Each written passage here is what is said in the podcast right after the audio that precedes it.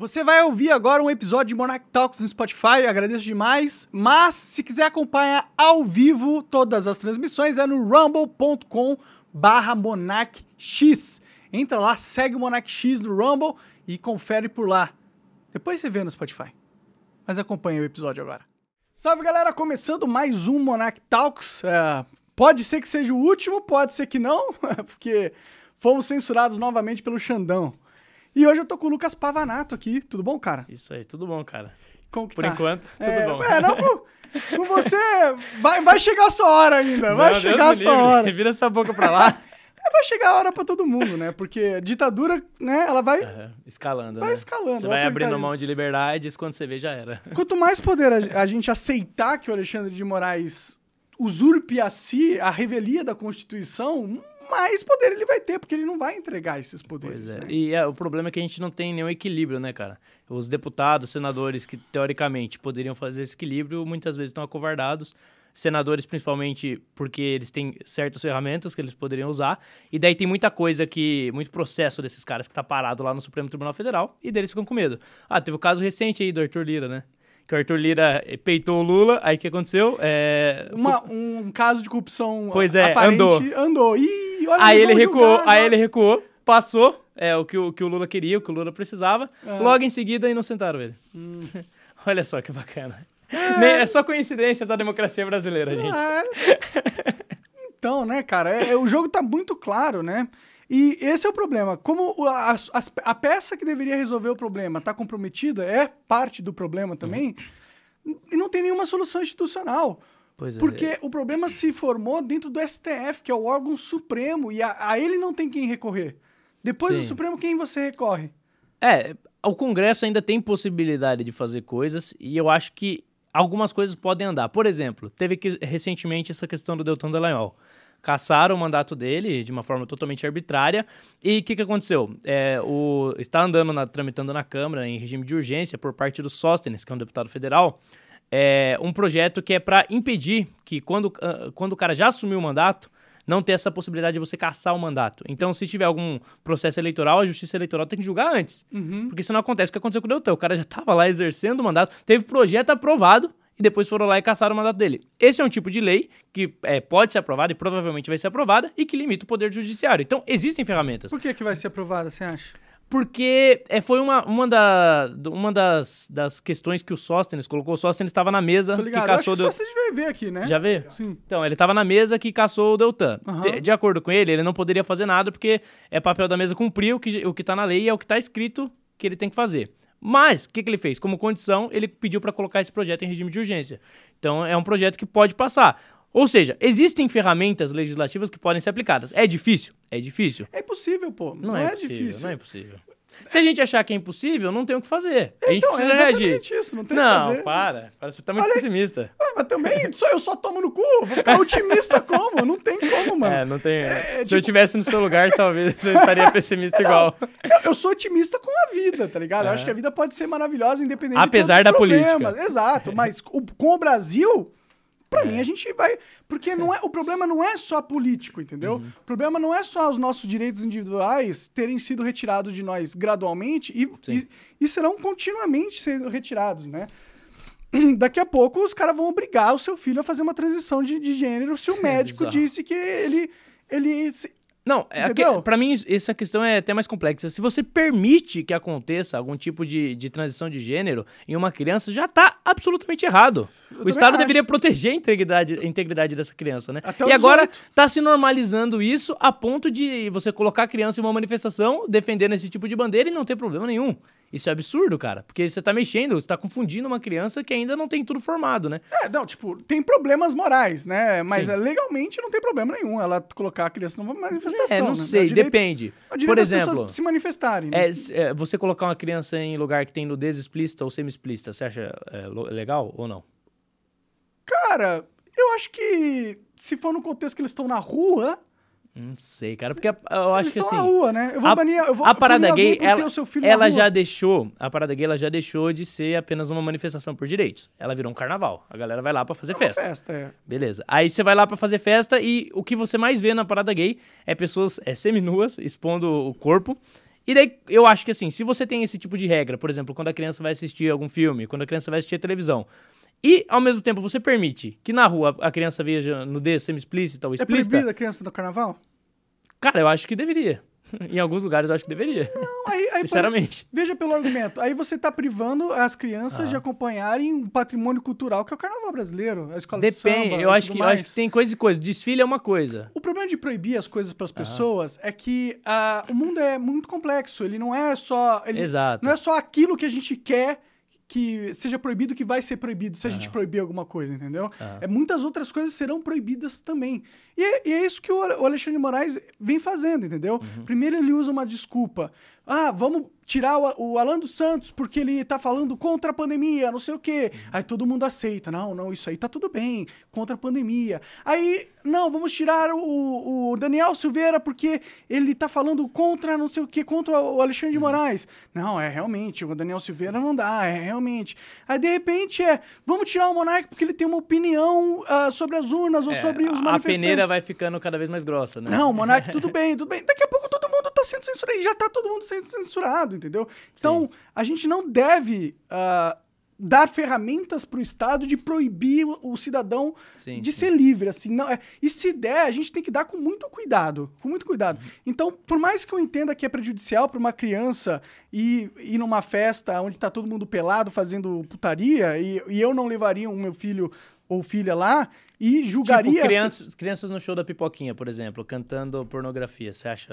Eu acho que tem ambientes que são pra maior de 18 anos, Então, entendeu? é, esse é um ambiente. Então, eu acho que a parada gay, é, é, do jeito que ela acontece hoje, ela já virou um ambiente im- impróprio pra criança. Eu acho que já virou. Nosso Rumble acabou de cair, mano. Sério? Caiu a página do Rumble, só quem tá na live que tá conseguindo ver, quem não tá na live não consegue acessar mais. Rapaz. Tem 1990 pessoas na live e a galera tá falando pra não atualizar, porque quem atualizar vai cair aí, porque não tá dando pra carregar mais a página. Caraca. Caralho, mano. Caiu É, tô falando, a ditadura começou já, galera. É isso. O que, que eu posso fazer Caraca, contra esse tenso, cara, tá cara. ligado? Aí eu nem sei mais, e agora? Vamos ficar falando só com essas. Bom, a gente vai gravar também e- e colocar nas redes que não tem mais rede, né? Eu não sei. Eu não sei o que eu vou fazer, tá ligado? Esse é o Brasil, mano. Eu, por falar a verdade, na minha opinião, a minha verdade, pelo menos, tô sendo pu- punido pelo órgão supremo do país e É. Não, é- perdendo a minha fonte de renda. Os Não, caras baniram o Rumble E eu acho que, assim, é, antes de ter democracia, você tem que ter liberdade de expressão, né? Porque de, de liberdade de expressão precede a democracia. Se você não tem a possibilidade de falar o que você pensa pra convencer outras pessoas do que você pensa, não tem, não é, não é legítimo, não é democrático. Então é realmente um absurdo o que tá acontecendo com você e deixo aqui meus sentimentos. Até. E tá acontecendo com a gente, cara. Tá acontecendo é, com todo mundo. Com todo mundo, é. Todo mundo é E vítima é o que você disse, sistema. cada vez a gente vai normalizando mais, né? Voltamos, Monarcão. Voltamos, aparentemente, hein? Acho que Voltou? foi só uma estabilidade no servidor? Ou o Rumble tá Caralho, tomando as medidas? assusta assim, velho.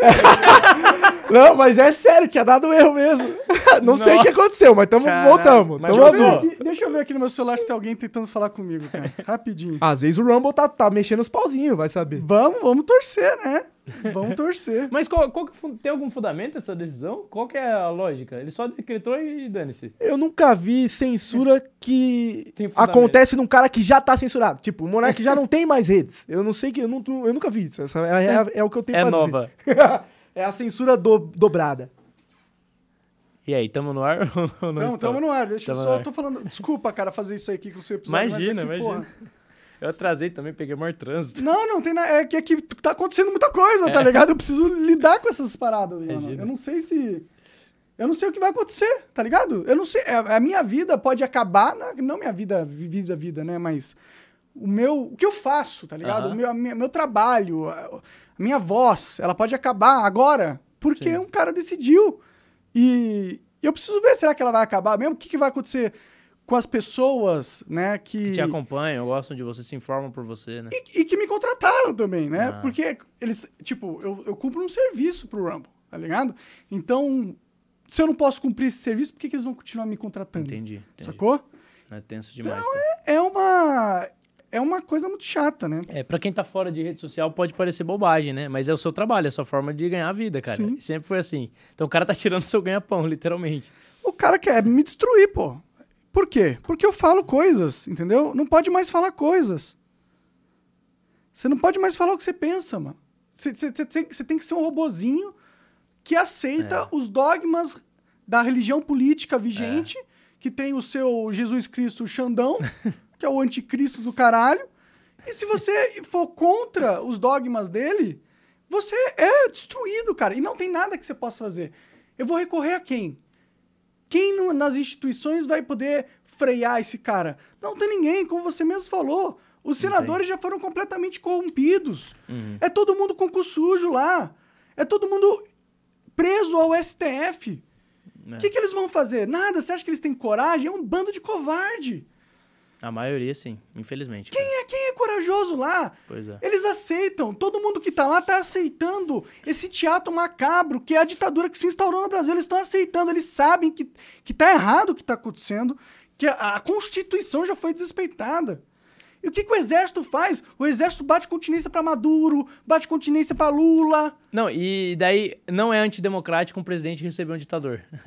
Mas é antidemocrático, sei lá, a tiazinha aí fazer uma manifestação qualquer no meio da rua. Não tô falando da invasão e depredação, tô falando de manifestações comuns. Pois é, o, tipo, o conceito de democracia é tão importante, só que se um- uma ditadura for um, país vizinho, foda-se Pois é, mas sabe, sabe qual que é o ponto? A- o, o sentido da palavra democracia, ele se esvaziou. Porque as pessoas começaram a usar o termo democracia para justificar qualquer coisa. Então, hoje em dia, chegou a um ponto de que a democracia não tem é, sentido nenhum, a ponto da pessoa usar o próprio conceito de democracia para justificar a quebra de precedentes constitucionais. Então, por exemplo, é, a liberdade de expressão vem antes da democracia. Ela é mais importante que a democracia porque ela garante a democracia. Hoje em dia, em nome da democracia, você tira a liberdade de expressão. Vê, vê se faz sentido. É, contraditório. É, Caramba. você tá destruindo a democracia em nome Se da você falasse democracia. com qualquer liberal clássico, é, Montesquieu, ou, ou John Locke e tal, é, eles iam entender, eles iam achar e iam entender que o Brasil hoje é uma democracia? Não. Então, esse é o ponto. É, eles iam ver que é uma oligarquia com uma ditadura do judiciário implantada. É, ex- existe realmente uma oligarquia que, que toma conta do país. É, é óbvio que a gente ainda, como eu disse, eu ainda acho que é uma democracia. Óbvio, uma democracia debil- debilitada, mas eu acho que ainda tem possibilidades. É você, a gente estava conversando antes aqui, você citou um bom exemplo, que foi o exemplo de que quando as- a, população fez pressão para que uma lei não fosse aprovada, é, ela não foi aprovada. Realmente, O PL da existe lá, um poder 2630. popular, mas isso não significa necessariamente que o nosso sistema é um sistema democrático. Mas, por até exemplo, numa ditadura, a- é até bom a- que daí existe pressão A popular. gente volta naquilo que a gente estava falando. É, você não acha que é possível, por exemplo, na próxima eleição, a gente elege mais senadores de direita, que existe uma possibilidade porque na próxima eleição entram dois senadores por estado. E você tem, sei lá, no mínimo em cada estado, 30% da população de direita. Então, a probabilidade de, ter- de você ter no mínimo um senador de direita por estado é grande. Você não acha que a gente elegendo uma bancada mais forte de senadores, novas, pessoas que ainda não estão corrompidas pelo sistema, é, a gente consegue faz- promover mudanças? Não, Você não acha? não. Por quê? Porque eles vão ser. é, eles são inocentes, eles são, nunca estiveram lá. O- a política, o sistema, ele é ultra complexo. E existe um deep state brasileiro. Existem aqueles caras que estão é, dentro das entranhas das instituições durante 40, 50 anos. Sim. E esses caras são os verdadeiros caras que me- mexem os pauzinhos internamente, entendeu? Então você pode eleger todos os deputados de direita que você quiser, 512 deputados e 60 senadores de 90, não sei quantos são. São 81. 81. 81 senadores de direita, eles não vão mexer um palmo. Não vão mexer um palmo. É porque o sistema é totalmente corrompido. As alavancas de poder, el- elas já foram tomadas por oligarcas poderosos. A mídia não vai nunca defender o povo. A mídia sempre vai ser aquela que defende a narrativa que avança os interesses autoritários da oligarquia no poder. Mas, mas você tem, por exemplo, hoje em dia, é, mídias alternativas que têm uma audiência gigantesca. Por exemplo, Revista Oeste, Gazeta do Povo, Jovem Mas Pan. o Brasil é muito grande e essa é uma fração do povo. E outra, eles podem até ter uma audiência eh, gigantesca, mas eles não têm. um, eh, por exemplo, todas as empresas internacionais que operam no Brasil Aham. gastando bilhões e bilhões em budgets, todas elas promovendo uma narrativa só. Eles não têm as redes sociais promovendo uma Beleza. narrativa só. Mas antes, antes era diferente? Oi? Quando não existiam redes sociais, era diferente? Ou era igual? Era igual. Era, Era igual, A gente beleza. sempre viveu numa. É, o que que tá acontecendo agora? Antes não tinha reação nenhuma. Hoje em dia existe uma reação, por isso que a gente tem uma guerra que hoje as pessoas olham e percebem, pô, existem conflitos que são evidentes. Sim. No passado, a diferença é que você não tinha nenhuma possibilidade de reação. As redes sociais deram essa possibilidade pra gente. Foi onde surgiram é, mídias alternativas, a própria Jovem Pan se consolidou como uma mídia aí que, que dá oportunidade pra correntes diferentes falar o que Pra mim, eles nem que são pensam. alternativos, eles são, eles são mainstream, eles são Sim, uma sim. puta, puta gigantesca. São gigantes. E- então, e mas, antigo, mas eles. né? É, o que eu tô dizendo é. Pessoas que antes não tinham espaço pra poder usar a própria voz, inclusive eu, hoje tem espaço pra falar numa mídia tradicional como a Jovem Pan. Sim, isso só foi permitido porque as redes sociais deram voz pra essas ideias. Então, no passado, você falar que você era conservador, você falar que você defendia a privatização, que você defendia essas ideias que hoje em dia são mais comuns, era impossível. As pessoas não acreditavam em Não, privatização. não tinha espaço na mídia. Não tinha. não tinha. Eu lembro que quando eu era criança, sei lá, eu assistia na TV, aí vi o Plínio do PSOL. Uhum. Daí ele tava num debate lá. E daí, como era tão enviesado e não existia ideologia nenhuma, a gente olhava e falava, nossa, que legal o Plínio falando as ideias dele. Porque não tinha outro tipo de ideia. É, Não tinha ninguém rebatendo as ideias Exato. dele, né? En- Então eu acho que o que tá acontecendo não é que tá piorando, eu acho que tá melhorando. Finalmente alguém tá enfrentando é, um establishment consolidado e a gente tem oportunidade de promover mudanças. Não, a internet melhorou, democratizou bastante a comunicação. Isso é, isso é um fato, Uhum. né? E é exatamente por isso que a gente vê essas reações do Xandão.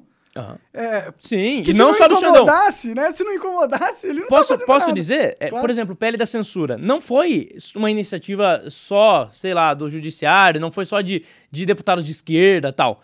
Foi uma iniciativa do establishment. Os políticos mais tradicionais, deputados que não sabem lidar com as redes sociais e que a cada eleição eles veem que mais pessoas pelas redes sociais são eleitas com menos dinheiro e tomam o lugar deles, esses caras estão reagindo. Entendi. E eles falam, pô, a gente precisa calar essa galera nova que tá chegando no poder, tá ocupando o nosso espaço, sem precisar de dinheiro público. Às vezes eles gastam caminhões de dinheiro e não conseguem entrar. E a gente precisa sufocar isso, não podemos permitir que isso, que isso aconteça. Então é mais uma reação é, do sistema fisiológico que não quer a renovação do que propriamente da esquerda ou propriamente do judiciário, entendeu?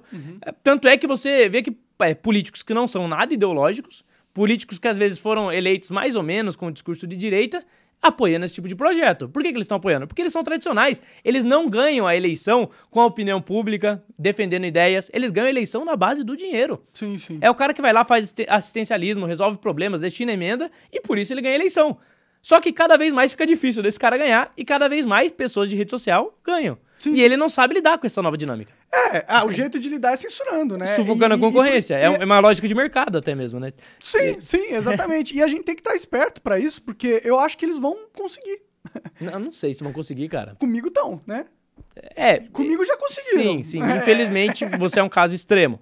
Mas eu ainda acredito que existe. Até porque, cara, se a gente desistir, se a gente não der um pouco de esperança pras pessoas, pra eles terem motivos pra lutar, as pessoas vão desistir e vão jogar a toalha. E daí, irmão, esses caras vão ficar tranquilos, confortáveis e nada vai acontecer. Tudo bem, não. A, a questão não é não dar ou dar esperança pra galera, é que tipo de esperança a gente dá. Porque muitas das esperanças que eu vejo a galera dando é nos políticos.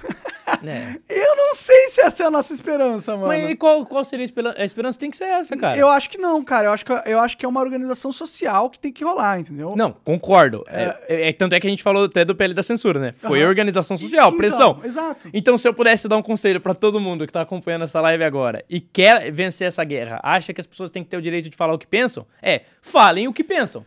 Eles podem, sei lá, calam o monarca, pode calar o Alan dos Santos, mas se o Brasil inteiro estiver falando uma coisa, é muito mais difícil de você calar e de você sufocar uma ideia. É só pro- proibir o Instagram, o Telegram em toda a rede É, nacional. mas daí, né? Numa aí, canetada. aí, irmão, aí já era. Eu não sei, mas esse é o ambiente que eles estão querendo construir, tá ligado? E Isso parece meio absurdo agora. Sim. Que o, menino, que o Alexandre de Moraes fosse bloquear todas as redes sociais do Brasil durante um ano. Porque, por causa de. Pra proteger, Pra proteger a a democracia. democracia. Parece absurdo, não parece? Parece.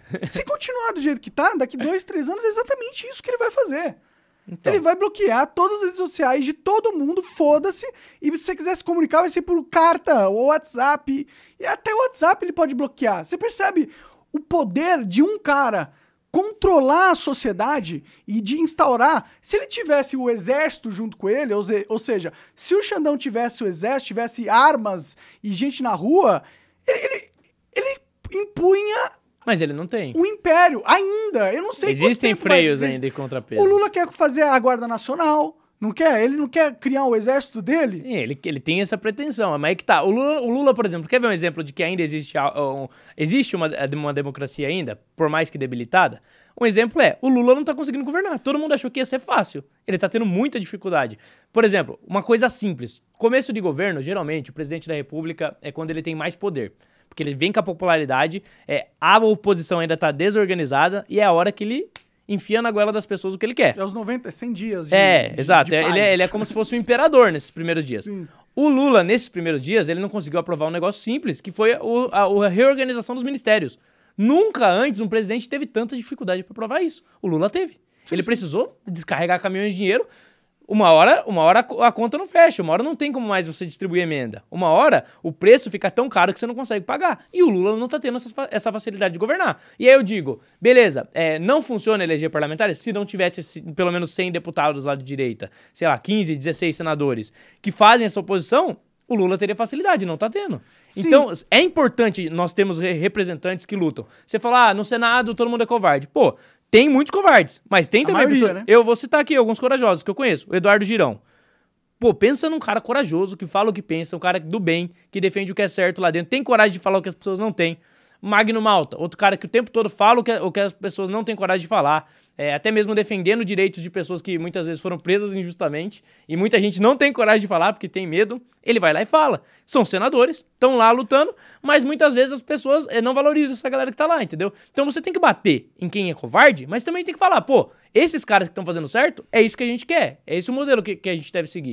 e bem, aplaudir a- esses caras, Acho entendeu? legítimo, é legítimo. É, eu acho que quando o cara faz algo bom, você tem que reconhecer Aham. mesmo. Eu nunca. Inclusive, tá convidado aí o Girão e o Malto, se eles quiserem vir aqui conversar, maravilha. Aceito na boa.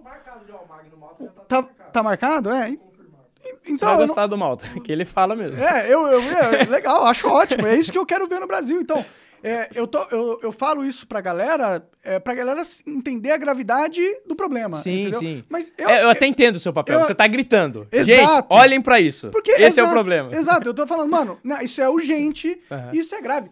Porque não é só o problema político, cara. O problema é que tá acontecendo uma guerra mundial. Uhum. Tá acontecendo uma reorganização Das das, forças forças, de poder. É. Exato. A Rússia e a China estão ganhando um protagonismo, um protagonismo nunca antes visto no mundo. E o Brasil tá tentando se alinhar com, essas, com esses países. Esse, que é, o, esse é o problema, Não, se é- não, não, mas isso não é nem ruim necessariamente. A questão é. Vai rolar uma grande competição por poder no mundo agora. É, Já tá rolando, né? Exato, já tá rolando e vai cada vez aumentar. Nisso, uma peça importante dessa competição no tabuleiro é o Brasil. Sim. É uma peça essencial. A gente tem muita riqueza natural, a gente tem muita coisa que é importante para as outras nações. Então nós seremos alvos de ataques internacionais cada vez mais ferozes nos próximos anos, por causa dessa, dessa briga política gigante. E É, o- tipo, quando os caras começam a querer se meter na nossa Amazônia, na, na nossa legislação ambiental, aí Exatamente. começam a atacar o nosso agronegócio, que é, é uma das poucas coisas que o Brasil faz bem, e a gente devia apostar nisso, daí você vê o tempo todo sendo demonizado lá fora isso. Então, Exa- realmente, é um interesse geopolítico. Exatamente, isso vai só piorar. Então, se o Brasil não se fortalecer agora, não tiver um- um- uma, uma, uma república sólida mesmo, assim, com, onde representativa e que visa a resolver os problemas burocráticos e, e dos, de interesses nacionais da nação, da nação, se a gente não desenvolver isso aqui agora, tipo agora, a gente precisa disso agora, a gente vai ser refém, escravo de alguma geopotência aí. E tá rolando uma revolução industrial gigantesca, tecnológica. Os caras estão conseguindo colocar inteligência artificial em robôs para produzir produtos e produzir software e produzir muitas outras coisas. Isso vai acabar com boa parte dos trabalhos que existem hoje no mundo. Aham. E o Brasil não tem nem o pezinho nessa tecnologia. Sim, até porque a nossa economia é totalmente fechada, né? Você não tem é, liberdade para ter esse tipo de desenvolvimento. É, é- é regulação atrás de regulação. Aí a pessoa que. Cara, para você ser empreendedor, um Elon Musk no Brasil, ele jamais seria o Elon Musk. Não. Ele seria dono, sei lá, de uma rede de supermercados. Ele não seria. Ele Não tem como. Não tem como, Não não, tem tem, mecanismos, porque Sim. não é livre. É, é totalmente travado. O Estado trava tudo. Exato. E, então, pensa, a gente tem esse país travado e tem uns outros países que já destravaram há muito Exato. tempo e estão ali competindo, crescendo, crescendo, Pô, crescendo. quer um exemplo O que, prático? que a gente vai fazer? Quer um exemplo prático? Coreia do Sul, 40 anos atrás, tinha mais ou menos o mesmo PIB per capita que o Brasil. PIB per capita, renda per capita. Ou seja, era um país com o mesmo padrão de riqueza do Brasil, pobre. O que aconteceu? A Coreia do Sul, por meio da interferência dos Estados Unidos, abriu a economia e falou: eu vou me relacionar com o mundo, vou abrir para o capitalismo. Uhum. Hoje em dia, a Coreia do Sul é um país desenvolvido. O Brasil continua uma porcaria que a gente sempre que a gente sempre reclama. Ou seja, se o Brasil tivesse tomado a mesma postura que a Coreia do Sul, não precisa ser muito tempo. Há 40 anos atrás. Isso em termos históricos é nada.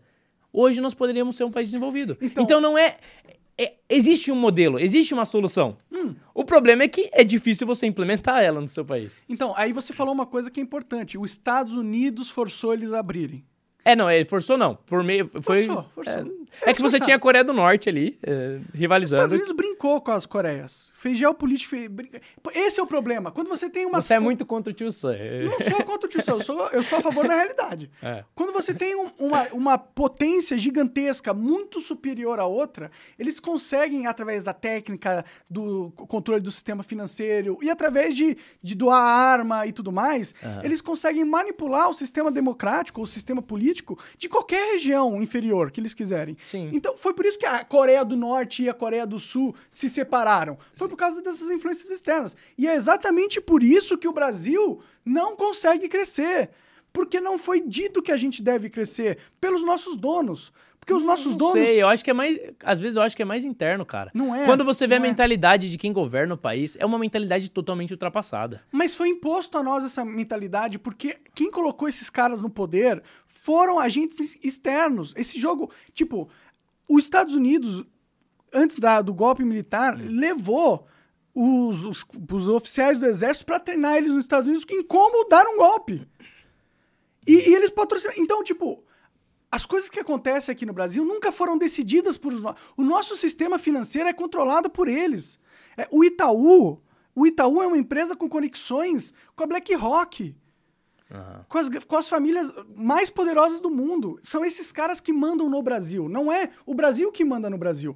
Esse país nem é nosso de verdade. Não sei, cara, porque aí você tem a possibilidade de, de aprovar leis. Você tem deputados que podem aprovar essas leis. Daí você vai ver a mentalidade dos caras. A mentalidade deles é toda atrasada. E hoje em dia você pode questionar o que for. Mas existe um fluxo de ideias. E quem deu dinheiro para esses caras estarem eleitos? Os antigão, por exemplo. Quem que deu dinheiro para eles? Não- é iniciativa privada totalmente que não foi. Porque eles estão precisando de dinheiro público, São proibiram, os proibiram bancos dinheiro que privado. financiam as campanhas dos grandes políticos, cara. Os bancos e as grandes Hum. empresas internacionais e nacionais. Tá, mas agora eu vou te fazer uma pergunta. Você tem. Esse é, sistema controla Tem grandes potências que influenciam o mundo, que até soft power que chama isso, né? É o cara que usa a- das influências culturais e tal pra é espalhar o seu poder. O globalismo, mano. Sabe o que é globalismo? Aham. É isso. Tá, mas beleza, você tem essas potências. Essas potências têm as suas ideologias. Então você tem os Estados Unidos que tem a filosofia dele de como deve ser o mundo e ele tenta transplantar isso para outros países. Mas é que nem, nem a potência. É um órgão internacional que é supranacional. Eles não são americanos ou, ou franceses. É que, é que você é que eu acho que você tá com uma mentalidade muito preto no branco. Eu acho que é mais complexo do que isso, cara. Existem forças de reação. O Trump nos Estados Unidos é o quê? Sim. O Trump é uma força de reação E ele tá agora muito onde? forte, que, que representa, sei lá, metade dos Estados Unidos. E ele tá preso. Ele foi preso. Não, ele tá, ele tá solto, se eu não me engano. Não, ele foi preso. Não, ele foi lá, esclareceu, pagou fiança e saiu. Ah, é? Não, É. desculpa, eu não tava Não, era- atualizado. ele pagou a nessa, fiança então. e ele, inclusive, vai disputar provavelmente a eleição. Não, eu tô ligado, mas você tá entendendo que existe. Aí você tem o DeSantis, que é o governador da Flórida. Ou seja, os Estados Unidos não é um, um bloco monolítico de pessoas que pensam igual. O São- DeSantis é meio globalista. Ele, ele só finge. ele só finge. O Jorge Soros já falou que ama ele, é, que acha ele um cara muito bom. Mas- Então você prefere o Trump nessa, nessa disputa? Prefiro, prefiro. Apesar de então não gostar tanto do Trump, que ele falou que. Ele, você viu o Trump admitindo que É. eles estavam quase destruindo a Venezuela e aí eles vão tomar os- o, o petróleo pra si? Ia ser muito bom? Você não viu esse vídeo? Não vi. É, o Trump é maluco também, tá ligado? E é meio imperialista também. Pelo, é- essa fala é totalmente imperialista, tá Aham. ligado? Mas eu, sinceramente, acho que todo o sistema tá fudido. A, a questão, a questão é: o Brasil nunca foi do Brasil. Sempre teve. Nunca. Cara, Hum. talvez na época do Império. É, talvez, Talvez. Não, não só isso, cara. Porque você, você tem, eu acho assim. Mas quando- agora não é nosso. Isso não é a gente que manda. Totalmente não. Você tem influência de outros países. Quantos por cento você acha que a gente manda no- do que acontece no país? Quantos por cento do que acontece no país acontece por interesse do povo? E quantos por cento do que acontece no país acontece por interesse de uma minoria oligárquica? Eu acho que hoje a, a maioria acontece por, por interesse da, Quanto? da minoria 90%? oligárquica. 90%? Não, 90 não. Acho que o povo tem uma pressão. Por exemplo, o PL que eles queriam avançar lá pra Não, a legislar gente- sobre bem. redes sociais não avançou. A gente consegue impedir algo de acontecer. Sim. Mas a gente consegue. Acho que uns aprovar algo. 30% a população consegue. Então, é, tudo bem. Então, mas você entende Cê- que quem controla, porque se você tem 70% de ações de uma empresa, você controla ela, né? Sim. E- então, quem controla esse país não é o povo, pô. Sim. São essas oligarquias. Mas beleza. Mas aí a gente tem é, possibilidade de reação. Não tem. E a gente tá Tá reagindo. fudido. A, gente tá A reagindo. gente é reage, é o que a gente. leva no Você cu, até concordou Leva comigo. no cu, é censurado, aí é chamado de nazista, aí o Jornal Nacional Nacional te ataca, e aí você perde contrato, e aí seus amigos têm que se afastar de você. Ô, cê- é isso, cê é sabe- isso. É a maravilha, essa é a nossa chance de vitória. Você citou o Jornal Nacional e quando aconteceu tudo aquilo com você, tal, que foi é, bem triste, eu, uma coisa, a primeira coisa que veio na minha mente é não é só com o Monark. É também as grandes mídias querendo calar a boca de quem tá competindo com eles pelo público. Sim. Então, no passado, a Globo, ela, ela era muito mais influente e mais forte do que ela é hoje. Ela perdeu o poder.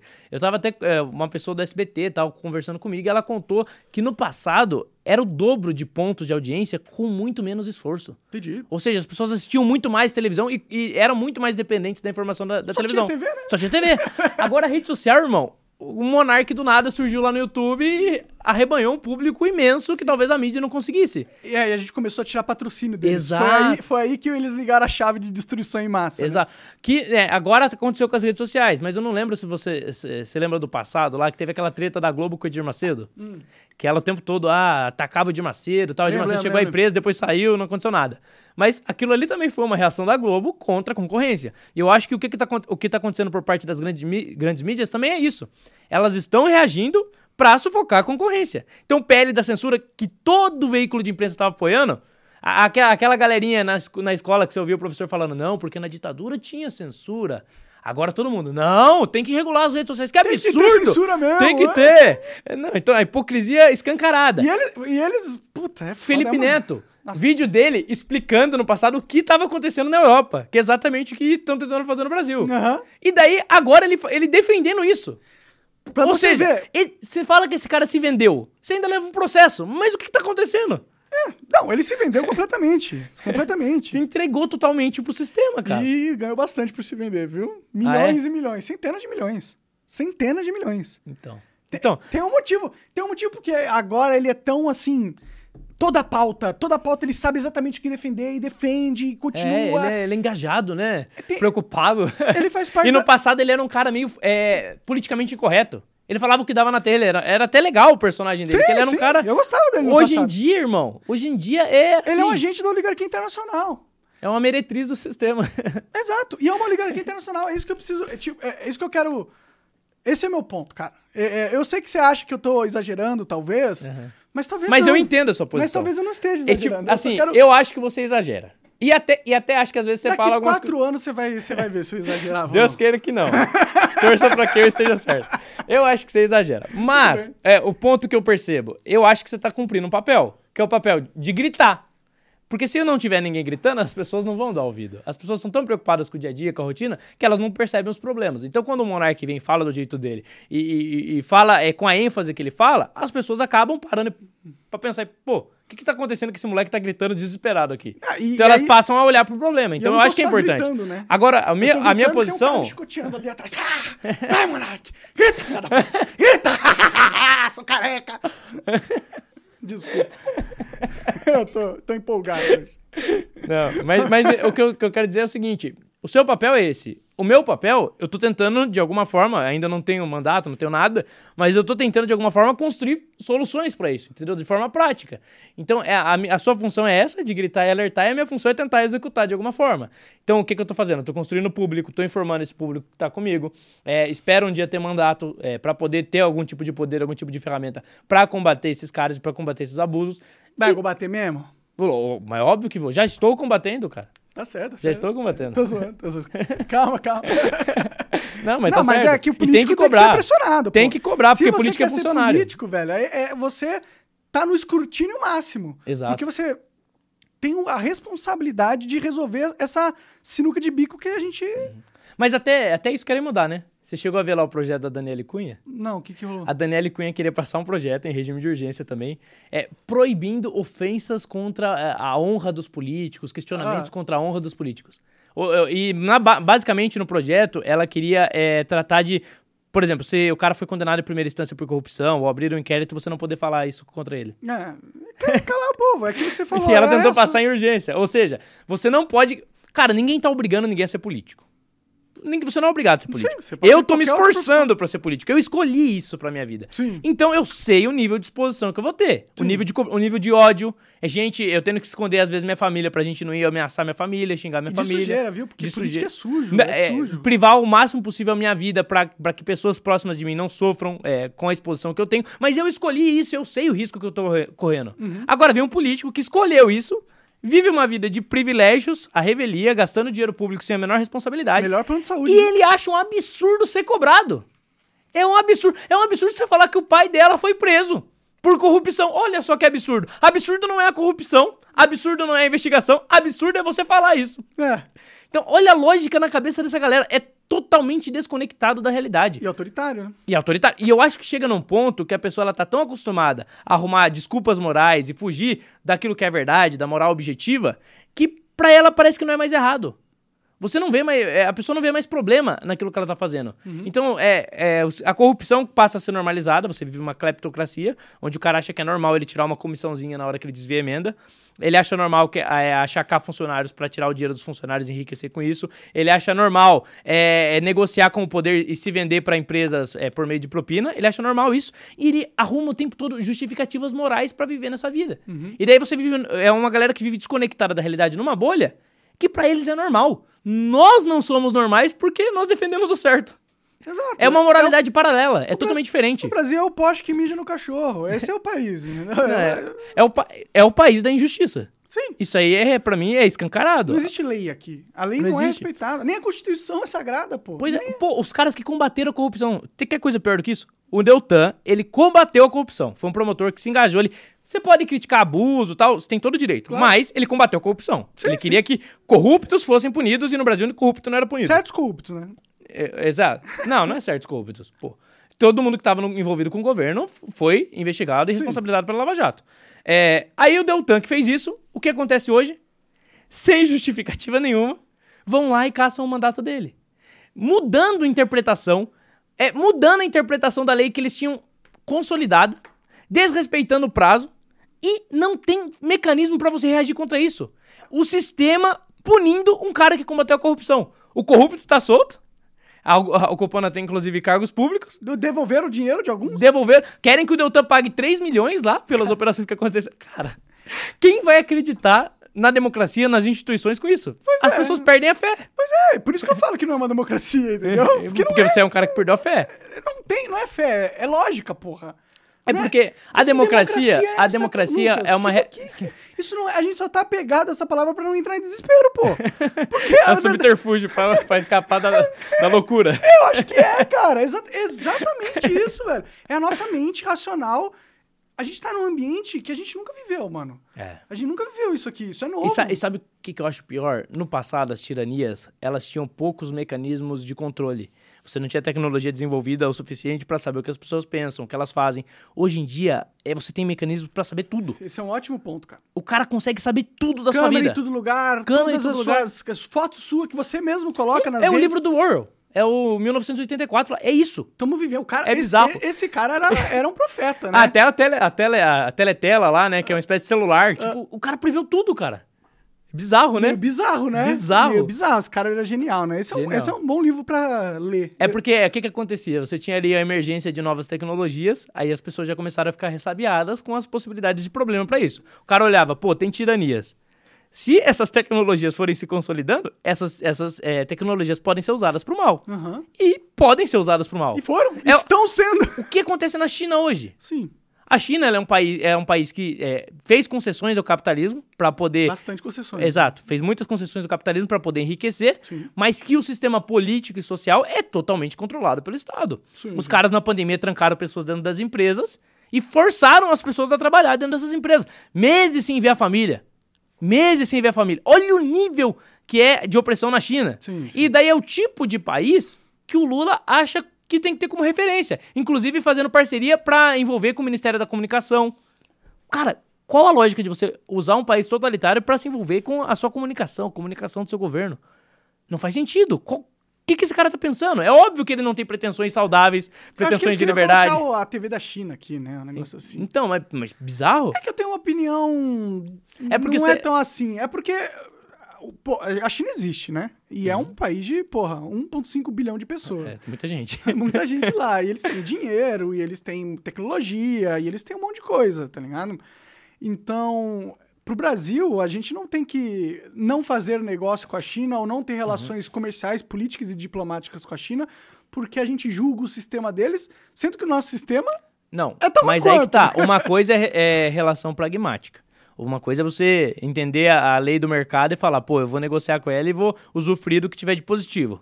Isso ok, defendo e eu acho que todo país tem que pensar assim. Tem que pensar primeiro no seu, depois no deles. Agora, outra questão é você ter um alinhamento ideológico.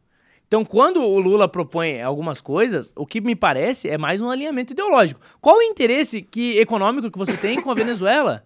Por exemplo, que está devendo bilhões pra gente. Bom, a tra- Venezuela tá. Exato. Ela ele tem muito petróleo na Venezuela, né? tem muito petróleo, mas né, as condições de exploração lá são bem debilitadas exatamente pela interferência do gogoverno. Os Estados Então- Unidos estão comprando petróleo da Venezuela. Então, era um, mas era um país que poderia ter muito mais se não fosse o governo. Mas beleza, tem, pode ter negociações pragmáticas. Hum. Agora, uma coisa é você ter negociações pragmáticas com a Venezuela. Outra é você trazer o cara no Brasil, receber ele com honras e depois dizer que tudo que falam contra a Venezuela é narrativa.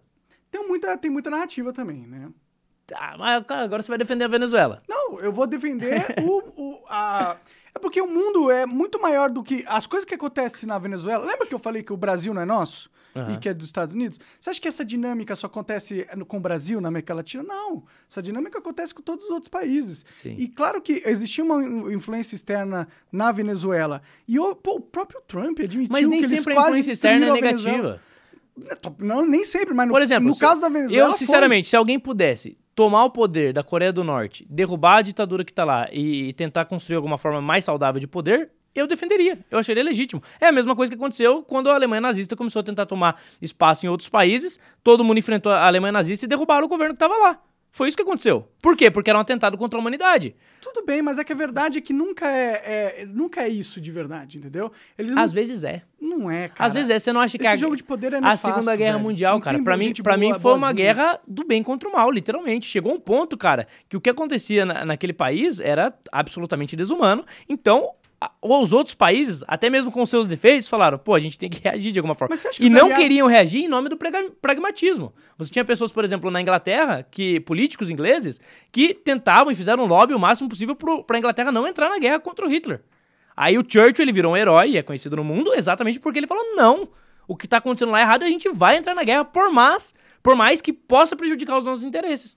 E aconteceu. Mas- Então, a- nós. Eu entendo sua visão pessimista, entendo que o mundo é corrompido, que existe é, uma moralidade distorcida, É, não mas existe bem e mal quando se fala em países, cara. Deixa isso pra religião, pô. não acho, eu Ah, acho que existe. acha, por exemplo, você acha que os aliados não fizeram, não cometeram nenhum crime de guerra? Cometeram, tem, tem documentado, né? A própria o que aconteceu no Japão, Então Hiroshima como que eles são? O, o bem que, que, porra, faz crime de guerra, como que o bem estupra pessoas? Como que o bem não, mata mas civis? não é, não, óbvio que não é 100%, porque são seres humanos fazendo aquilo. Então não é, mas não é uma briga do bem. mas que é óbvio, mas é óbvio que o sistema que estava se propondo ali naquele regime era pior do que o sistema que venceu, que era o sistema da liberal democracia. Pô, você tem que, você tem que entender que existem modelos, por mais que imperfeitos existem modelos. E você tem que escolher qual modelo funciona melhor, qual modelo garante mais liberdade. Eu acredito na liberal democracia, é o que até hoje funcionou melhor. Ah, beleza, tem outras alternativas? Me mostra uma alternativa melhor. Até hoje eu não vi. Não, tudo bem. As alternativas são piores. Aqui, o que eu tô falando no caso da Venezuela é que, tipo, houve um embargo gigantesco a ela que impediu que ela vendesse petróleo e que meio que causou a crise humanitária também, entendeu? Ah, Cara, se você seca o dinheiro da nação e as pessoas não têm dinheiro para comprar e, e, e, o sistema financeiro é totalmente controlado pelo dólar ao ponto que você sofre sanções, você não consegue importar nada, não consegue importar insumo. Uma, Sanções pesadas desse É nível. não foi só isso, né? A política mas, mas isso econômica. aconteceu. Sim, verdade. Mas a Isso- política. Isso tem efeitos. Tem efeitos, mas a política econômica. Causam problema às pessoas que estão lá naquele país. Tá certo, mas se você também não, não deslegitima e não, não enfraquece um determinado governo, ele vai continuar tendo o poder que ele tem. O poder de, por exemplo, jogar caminhão em cima das pessoas no meio da rua. Ele, ele O poder de tendo. prender presos O que, políticos. que adiantou? Você faz um monte de gente passar fome porque não dava mais pra importar comida. Não É que, dava... não, é que aí, aí que tá. A culpa, majoritariamente, é dele. Então a gente não pode tirar a culpa do Maduro, pô. T- O tanto de medida eu autoritária, de controle de moeda, controle, controle de preço. Isso aí gera pobreza. Eu não tô Gasto público. Eu não tô tirando a culpa do Maduro, entendeu? Uhum. Eu só tô ah, expandindo o cenário pra gente entender que dentro daquele caos que a gente chama Venezuela, Uhum. existiam vários agentes. Vários agentes. Tinha o Maduro Sim. e tinha os agentes internacionais. Sim. E os agentes internacionais, eles não estão preocupados com o bem do venezuelano. Estão preocupados com o bem deles, cada um pensa no seu. Exatamente. Então, se eles tiverem que destruir o país porque eles não gostam do governo e, e eles vão usar a desculpa que eles quiserem, porque a Arábia Saudita também é uma ditadura medieval. Mulher não, não podia dirigir até pouco tempo atrás, Aham. né? E você já viu os Estados Unidos falando mal da Arábia Saudita? Eles são os maiores aliados. Então a questão não é de se é ditador, se é mal. Não é esse, não é sobre isso o jogo geopolítico. O jogo geopolítico é sobre domínio de recursos, de esfera de influência de regiões. Eu concordo, mas eu acho que a gente nunca pode excluir totalmente a, a esfera do que é certo e do que é errado. Nunca. Tem que, ter, tem que ter limites, cara. Tem que ter um ponto em que você fala, pô, isso aqui tá errado. Senão a gente perde totalmente o critério. Senão qualquer tipo de regime é justificável. Então, tudo Então bem. é justificável eu, por exemplo, ah, beleza, então é só uma guerra de interesses, então eu vou defender só a guerra de interesses do meu país e vou passar por cima de outro país? Não. Mas é isso que os Estados Isso é... Unidos faz. Então, mas tá errado? Isso é, inju... isso E é errado. na Venezuela, isso é é isso que eu tô errado. falando. E a gente tem que criticar quando os Estados Unidos erram nesse ponto e criticar quando, quando outros países erram. E no- o Brasil não tem que fazer a mesma coisa que eles fazem. Então, se a gente tiver um governo, a gente não tem que defender que eles façam as mesmas, as mesmas coisas. A gente tem que defender que o governo seja forte o suficiente para defender o próprio território, para defender os próprios recursos e que se relacione pragmaticamente com vários países. Sim. Beleza, tem Claro. que se relacionar. Agora, existem, existem, existe uma questão ideológica também. E o Lula ele tem um alinhamento ideológico com países que não têm compromisso é, explícito com a democracia, com a liberdade. Só que o Lula é só fachada, é só da boca pra fora. Porque a verdade é que ele é um aliado da oligarquia internacional ocidental, pô. É só ver a, quem que é a ministra da, da- do meio ambiente. É a Marina Silva, pô. A- É, mas que não tem espaço nenhum no governo, né? Sim, mas impediu que fosse feito a, a- a- o cavar o poço na Amazônia. Não tem espaço, mas impede coisa muito importante de acontecer. Entendeu? E que eu acho que deveria cavar o poço na Amazônia. É claro, claro que tem. Os amazonenses precisam enriquecer, pô. Exato. Precisa criar Você infraestrutura pensa lá. primeiro na árvore e depois no ser humano. É. Aí depois fica postando foto de, é, de indígena passando fome. Pô, Pois tá é. passando fome exatamente porque vocês não deixam explorar os recursos dessa região. É, e o petróleo tira debaixo da terra, não vai matar a árvore. É, é, tipo, se, se desmatar a árvore, vai ser uma Sim, pequena sim. região, pô. E outra, essa, a Marina, ela é membra do Fórum Econômico Mundial, Sim. que é a organização presidenciada pelo Klaus Schwab, que é um dos caras mais ricos do mundo, pertencente a uma das famílias mais poderosas do mundo, com conexões com a Vanguard e com a BlackRock, que são os dois conglomerados empresariais que controlam 90% da, da indústria americana, mídia americana, e Aham. controla o Brasil também. Então, se o Lula pode ser alinhado ideologicamente com a China, mas Uhum. na prática, o, o, o, o governo dele, o que eles fazem e o que eles querem é, avançar são pautas dessa oligarquia ocidental, pô. Não acho. Eu, Eu eu, acho. eu acho que o Lula, ele, ele, ele samba quando tem que sambar. Então, se pra ganhar a eleição e pra se manter bem com as potências internacionais que hoje ele não tem condição de enfrentar, ele precisa colocar uma Marina Silva, é, a- adotar uma agenda ambiental, ele vai adotar. Mas, é, na medida em que ele pode, ele tenta forçar outro tipo de coisa. Que é, por exemplo, quando ele. ele é, a questão da, da guerra da Ucrânia. Você tem a Ucrânia e tem a Rússia. As potências ocidentais, você vai concordar comigo, elas estão a favor da Ucrânia. Sim. Então elas estão fortalecendo a Ucrânia. Claro. O Lula se colocou contra a Ucrânia. Ele, não, ele se recusou a ter uma reunião com o Zelensky. É. Cara, isso parece bobagem, mas é muito significativo, cara. Não, sim, sim, eu acho até positivo do Lula fazer isso. A questão Você acha é... positivo? Claro, claro, essa guerra é muito mais complexa do que Rússia versus Ah, Ucrânia, eu não acho cara. positivo. Eu, eu acho que tem pessoa. Eu acho que a partir do Você acha que momento. a gente tem que ser um, apoiar a Ucrânia a todo custo? Você mandaria armas pra Ucrânia? Cara, eu acho que sim. Você mandaria soldados pra Ucrânia? Soldados não, mas eu acho que a Você mandaria favorecer de armas? Você entraria forma. na, na guerra pra proteger a Ucrânia? Cara, eu acho que o ponto é o seguinte: a partir do momento que a integridade territorial de um país é violada, o país que violou tá errado. Então vamos entrar na Ponto. guerra com os Estados Unidos por causa do Afeganistão, do Iraque, da Líbia, da Síria, né? Mas ele não tá invadindo esses países ainda. Eles invadiram? Aconteceram essas guerras. Eles Aconte- eles tá- invadiram. E, e tava E a gente certo? fez alguma coisa? Você tava, tava certo? A gente fez alguma coisa? Tava certo? A gente fez alguma coisa? Não, mas tava certo? Não, mas então a gente fez alguma coisa? Tá certo o que tá acontecendo na Ucrânia? Não, não tá certo. Então pronto. Mas não é Então culpa isso. só da Rússia, Um, né, um erro, não- dois erros não fazem um acerto. Tipo, mas o Brasil, no- na ONU, é, votou pra condenar a invasão da Rússia, Aham. entendeu? Então, percebe que ele, se o Lula pode, da boca pra fora, dar algum posicionamento É. que, que é anti, mas na prática sistemática das coisas do- da nossa burocracia, a nossa burocracia vai para pro lado da agenda ocidental, sempre. Eu Uhum. não vejo indo pro lado da Rússia, entendeu? E outra, se a gente quisesse entrar nesse tema da Rússia, cara, a gente. Você acha. O que, que você acha que é melhor pro Brasil? Um mundo unipolar, hegemônico ocidental, ou um, um mundo multipolar? Depende do que é multipolar. Se é ideologia propagada na China, eu prefiro é, unipolar. Eu prefiro. Eu não quero, eu não quero a China. É, porque o que eles defendem é, é absurdo, cara. É pior do que, do que. Tem muito defeito no Ocidente? Tem muito defeito. Mas o que eles defendem é pior, cara. É, A gente tava falando aqui de como funciona na China. Nos Estados Unidos tem menos ou mais liberdade do que na China? Então, um pouco mais. Um pouco? Tem muito mais, cara. Cara, muito mais. Você esquece a dos, minha, a minha prim- lockdowns? Lembra dos lockdowns, Não, cara? beleza, mas foi um período determinado. A China é sempre.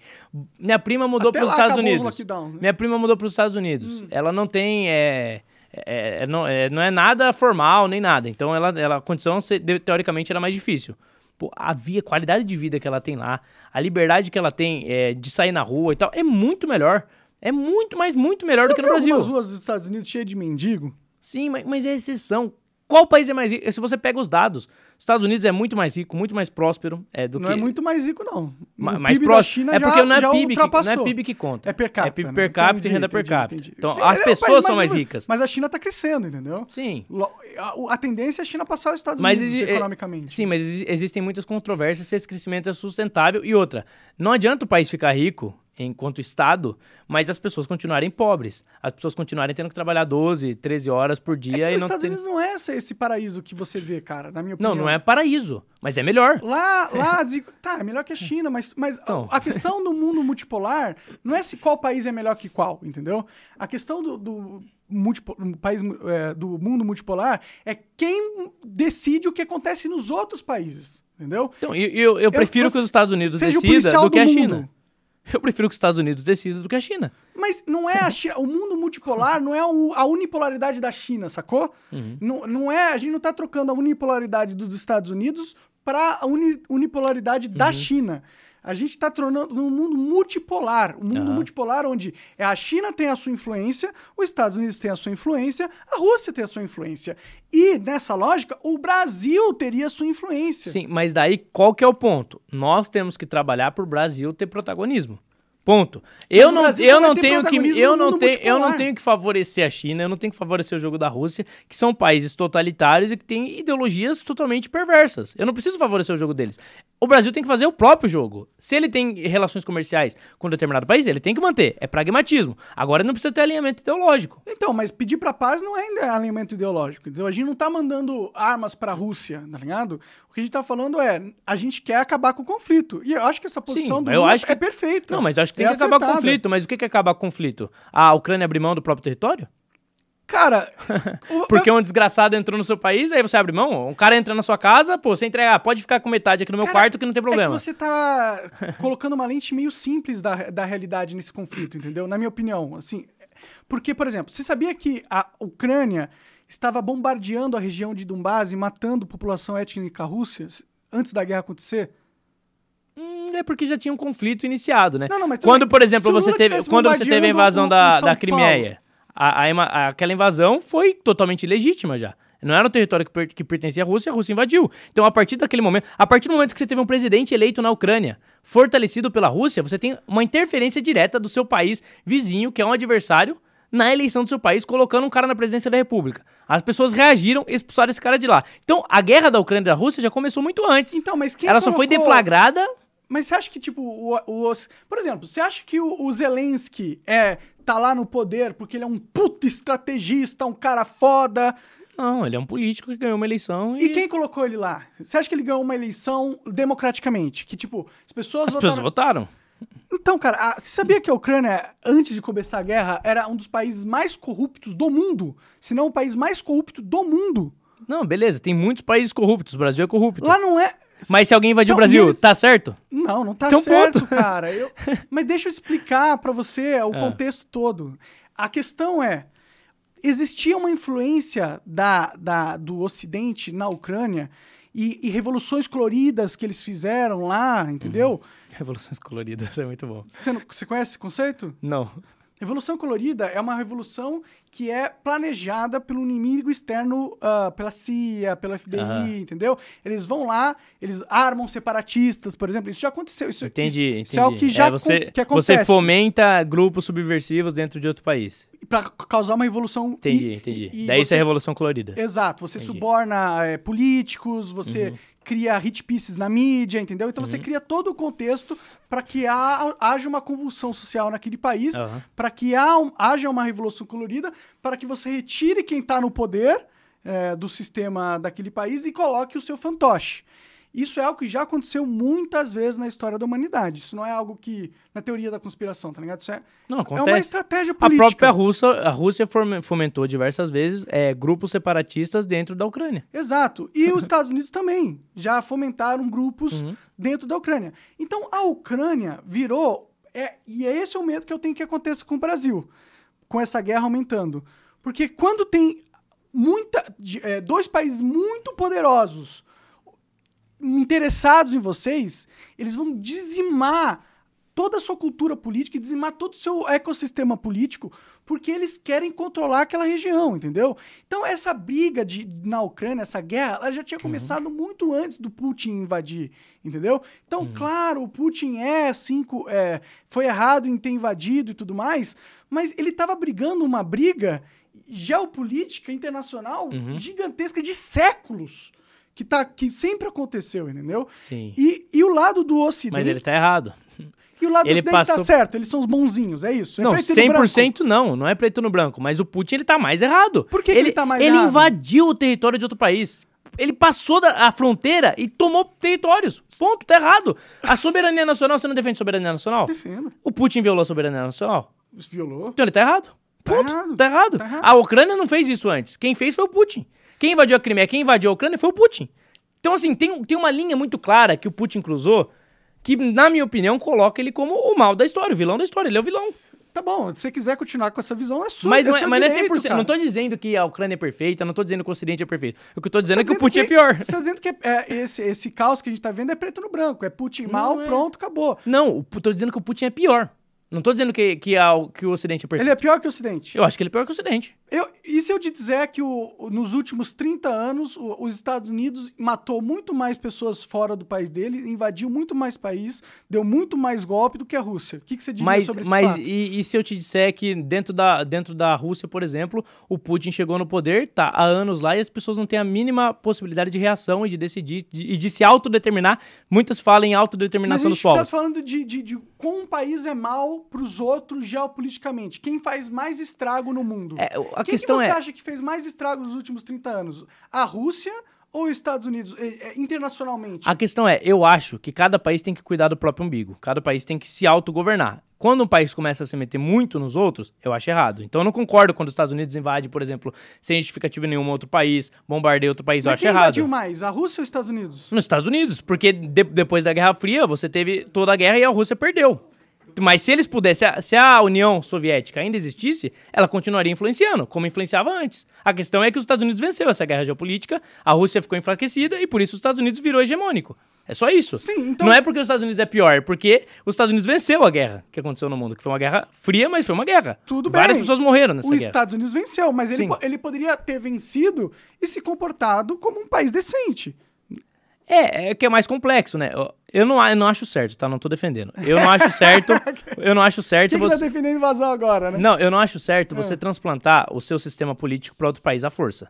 Eu acho errado. Mas não por- é isso que eles fazem, pô. Então, mas é isso, esse é o discurso que justifica, que justifica né? Exato, mas não é nem isso É. que eles fazem. É pior Sim. ainda, entendeu? É, mas é- esse é o discurso que justifica. Eles falam, pô, a gente vai entrar lá e a gente vai trazer democracia. Só que Mentira. se um país não tiver uma cultura democrática, não tiver uma cultura liberal, ele não vai assimilar bem esse sistema. Mas você acha que eles entram pra fazer isso? Eu acho que tem interesses econômicos, mas eu acho que é, muitos países que, que estiveram do lado dos Estados Unidos enriqueceram por estar do lado dos Estados Unidos. Ah, não, Coreia bem. do Sul é um exemplo, Japão é um exemplo. Sim, se você, se você joga junto com eles, se você é aliado máximo deles, eles podem te ajudar. Exato. Mas se você. E por que, que o Brasil não vira esse cara? É porque eles não têm interesse do Brasil se desenvolver, cara. O Brasil é, é é- ele tem o potencial pra ser uma superpotência global. Você acha que os Estados Unidos realmente quer, na- no, no- no continente deles, no quintal deles, um, Hum. um Brasil igual à China?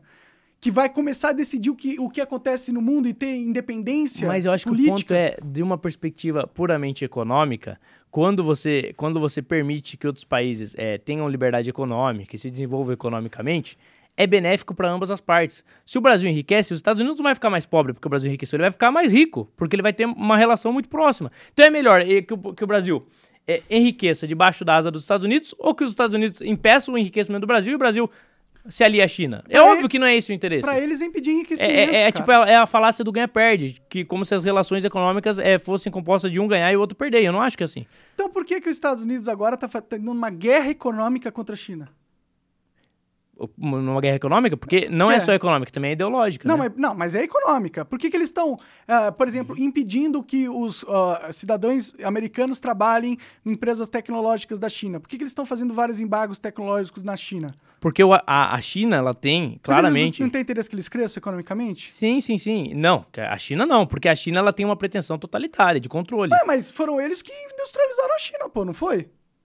É, mais ou menos. Só que a Tá questão vendo é... como é mais complexo? Só, só que a questão é, a China, ela, tem, Ah. uma, ela tem uma ideologia, que é uma ide- ideologia de dominação, de controle social, que do Estados lado dos Estados Unidos a gente... tem uma China ah, de não é igual. social. Vai dizer que a É vida na igual. China é a mesma coisa que nos Estados Unidos? Pelo Cara, amor de Deus, Monark. Os caras que estão implementando ah, é, é, CBD, sabe, sabe o que é CBDC?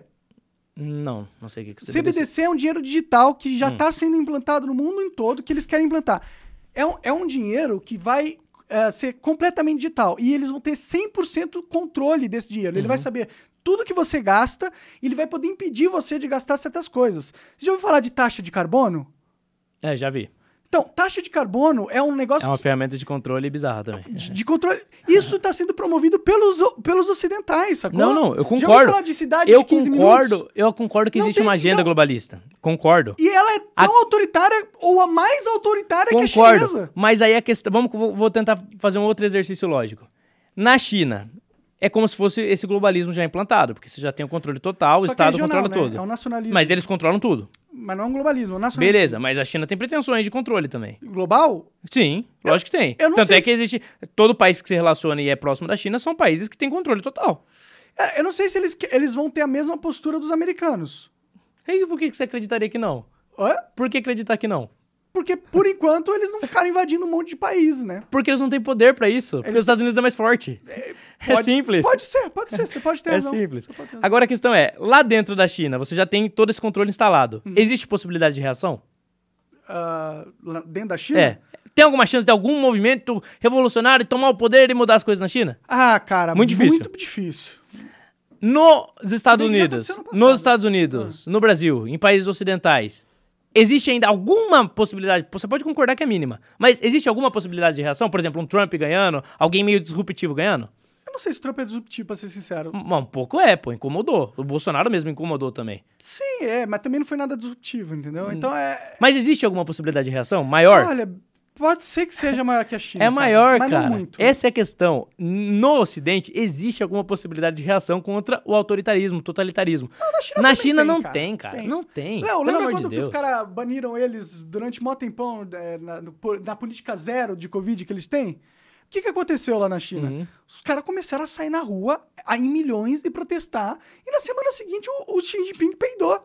Ele falou Sim. assim: é, ah, hum, estávamos errados. é, desculpa, povo. Pode sair na rua de novo. Porque eles perceberam que se eles continuassem apertando o povo É. chinês, uma hora o povo chinês ia apertar eles de volta. Outro, outro, outros. re- A maior, é, tem. É, até vi esse conceito, não lembro aonde, mas existem é, diferentes forças políticas, né? É, tem a força. Acho que foi. Foi até aqui no seu podcast, eu acho.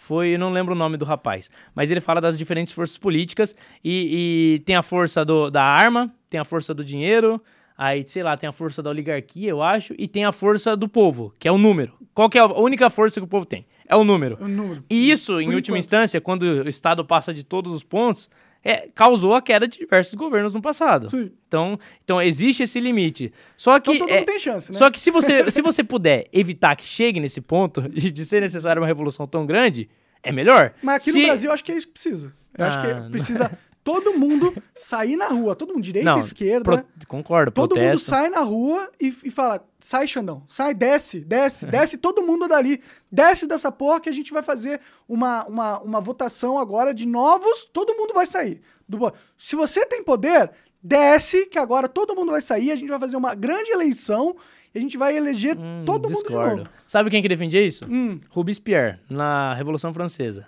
Deu certo? Eles fizeram isso. Eles Bom, tomaram o poder à força, mataram todos os nobres, sistema. mas deu certo?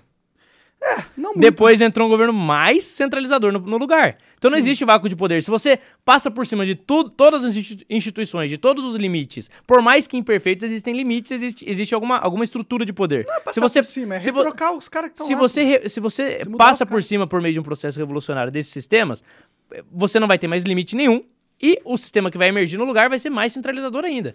Então a gente tem que procurar sempre alguma forma de mudar o atual sistema, mas é, reformando, com prudência, sem destruir tudo, sem tirar tudo que tá tudo, lá. pô.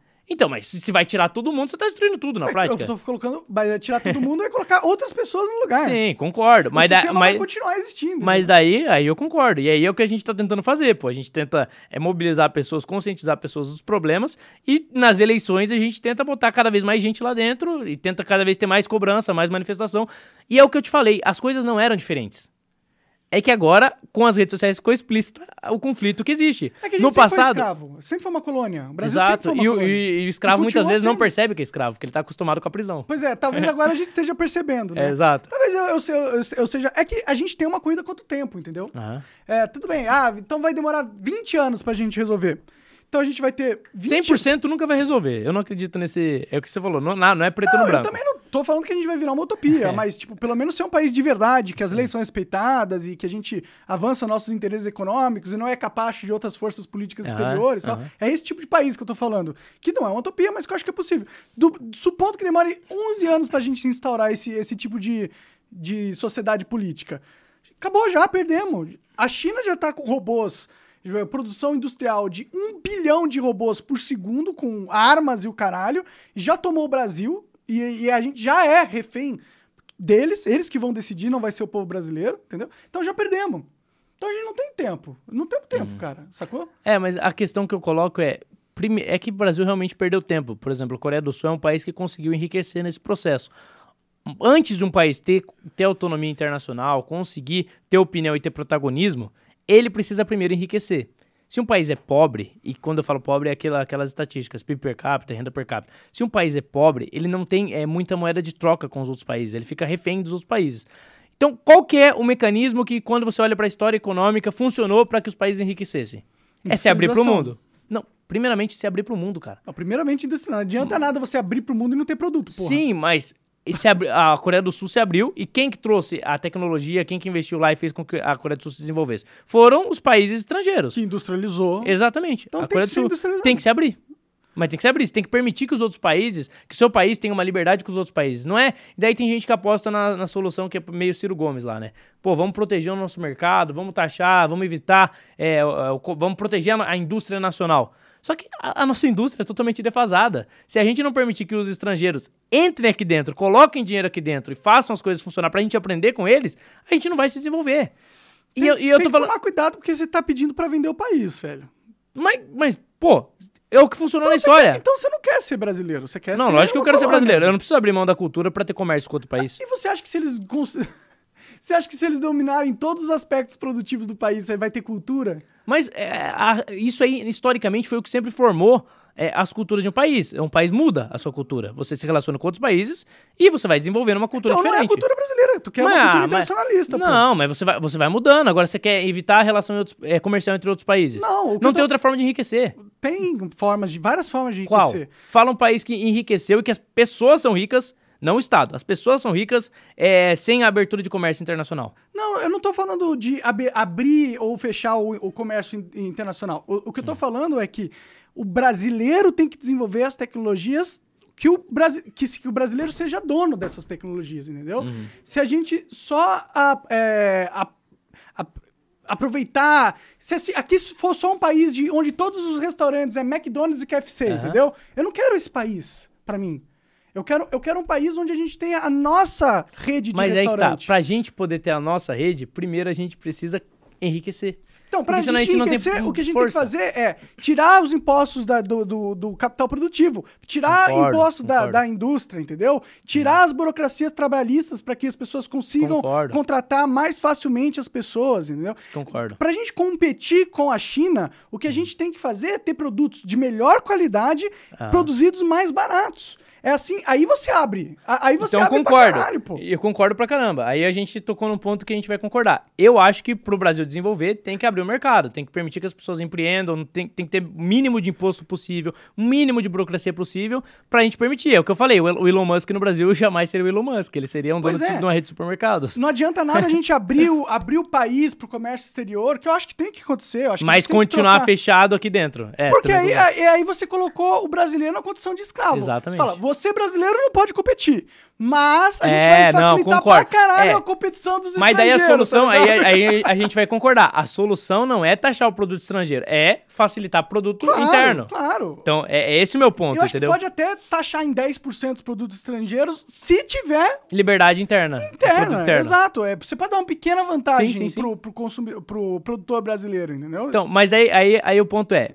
O a principal preocupação dos políticos e tal, da gente que quer mudar as coisas, quer fazer algo diferente, é primeiro fazer com que o Brasil deixe de ser pobre. Esse é o principal ponto. Se- antes disso, a gente não vai conseguir competir com as grandes potências.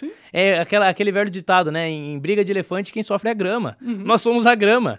Então, primeiro a gente precisa crescer, pelo menos chegarmos perto de ser elefantes é, internacionalmente, e daí a gente vai poder competir com esses caras. Hoje em dia, o Brasil é fraco. O Brasil não tem. Por quê? Porque a população é pobre, é miserável, mal instruída, porque os políticos construíram as coisas para serem assim. Porque os políticos foram comprados por oligarquias internacionais e trabalharam durante centenas de anos para que essa fosse a situação do Brasil. É, e muitas vezes é mercenários, na verdade, né? Pensa. O cara entra lá só pra se enriquecer às custas das pessoas, então as pessoas estão trabalhando, é tipo gado mesmo. A pessoa tá trabalhando, pagando imposto pra sustentar a riqueza dos caras, a vida de luxo dos caras. E não tem nada em troca. Exato, exatamente. e, e, por exemplo, pensa num alienígena, que os caras estão falando que tem alienígena. Você já viu que estão falando? Que Ah. o, a- No Canadá, eu vi um vídeo por cima, é isso? Tem várias coisas, vários vídeos, muita coisa rolando sobre alienígenas. A- a- os Estados Unidos, tá, o- a NASA tá fazendo conferências sobre alienígenas. Sério? Tem uns whistleblowers que falaram que os Estados Unidos tem um programa que, de recuperação de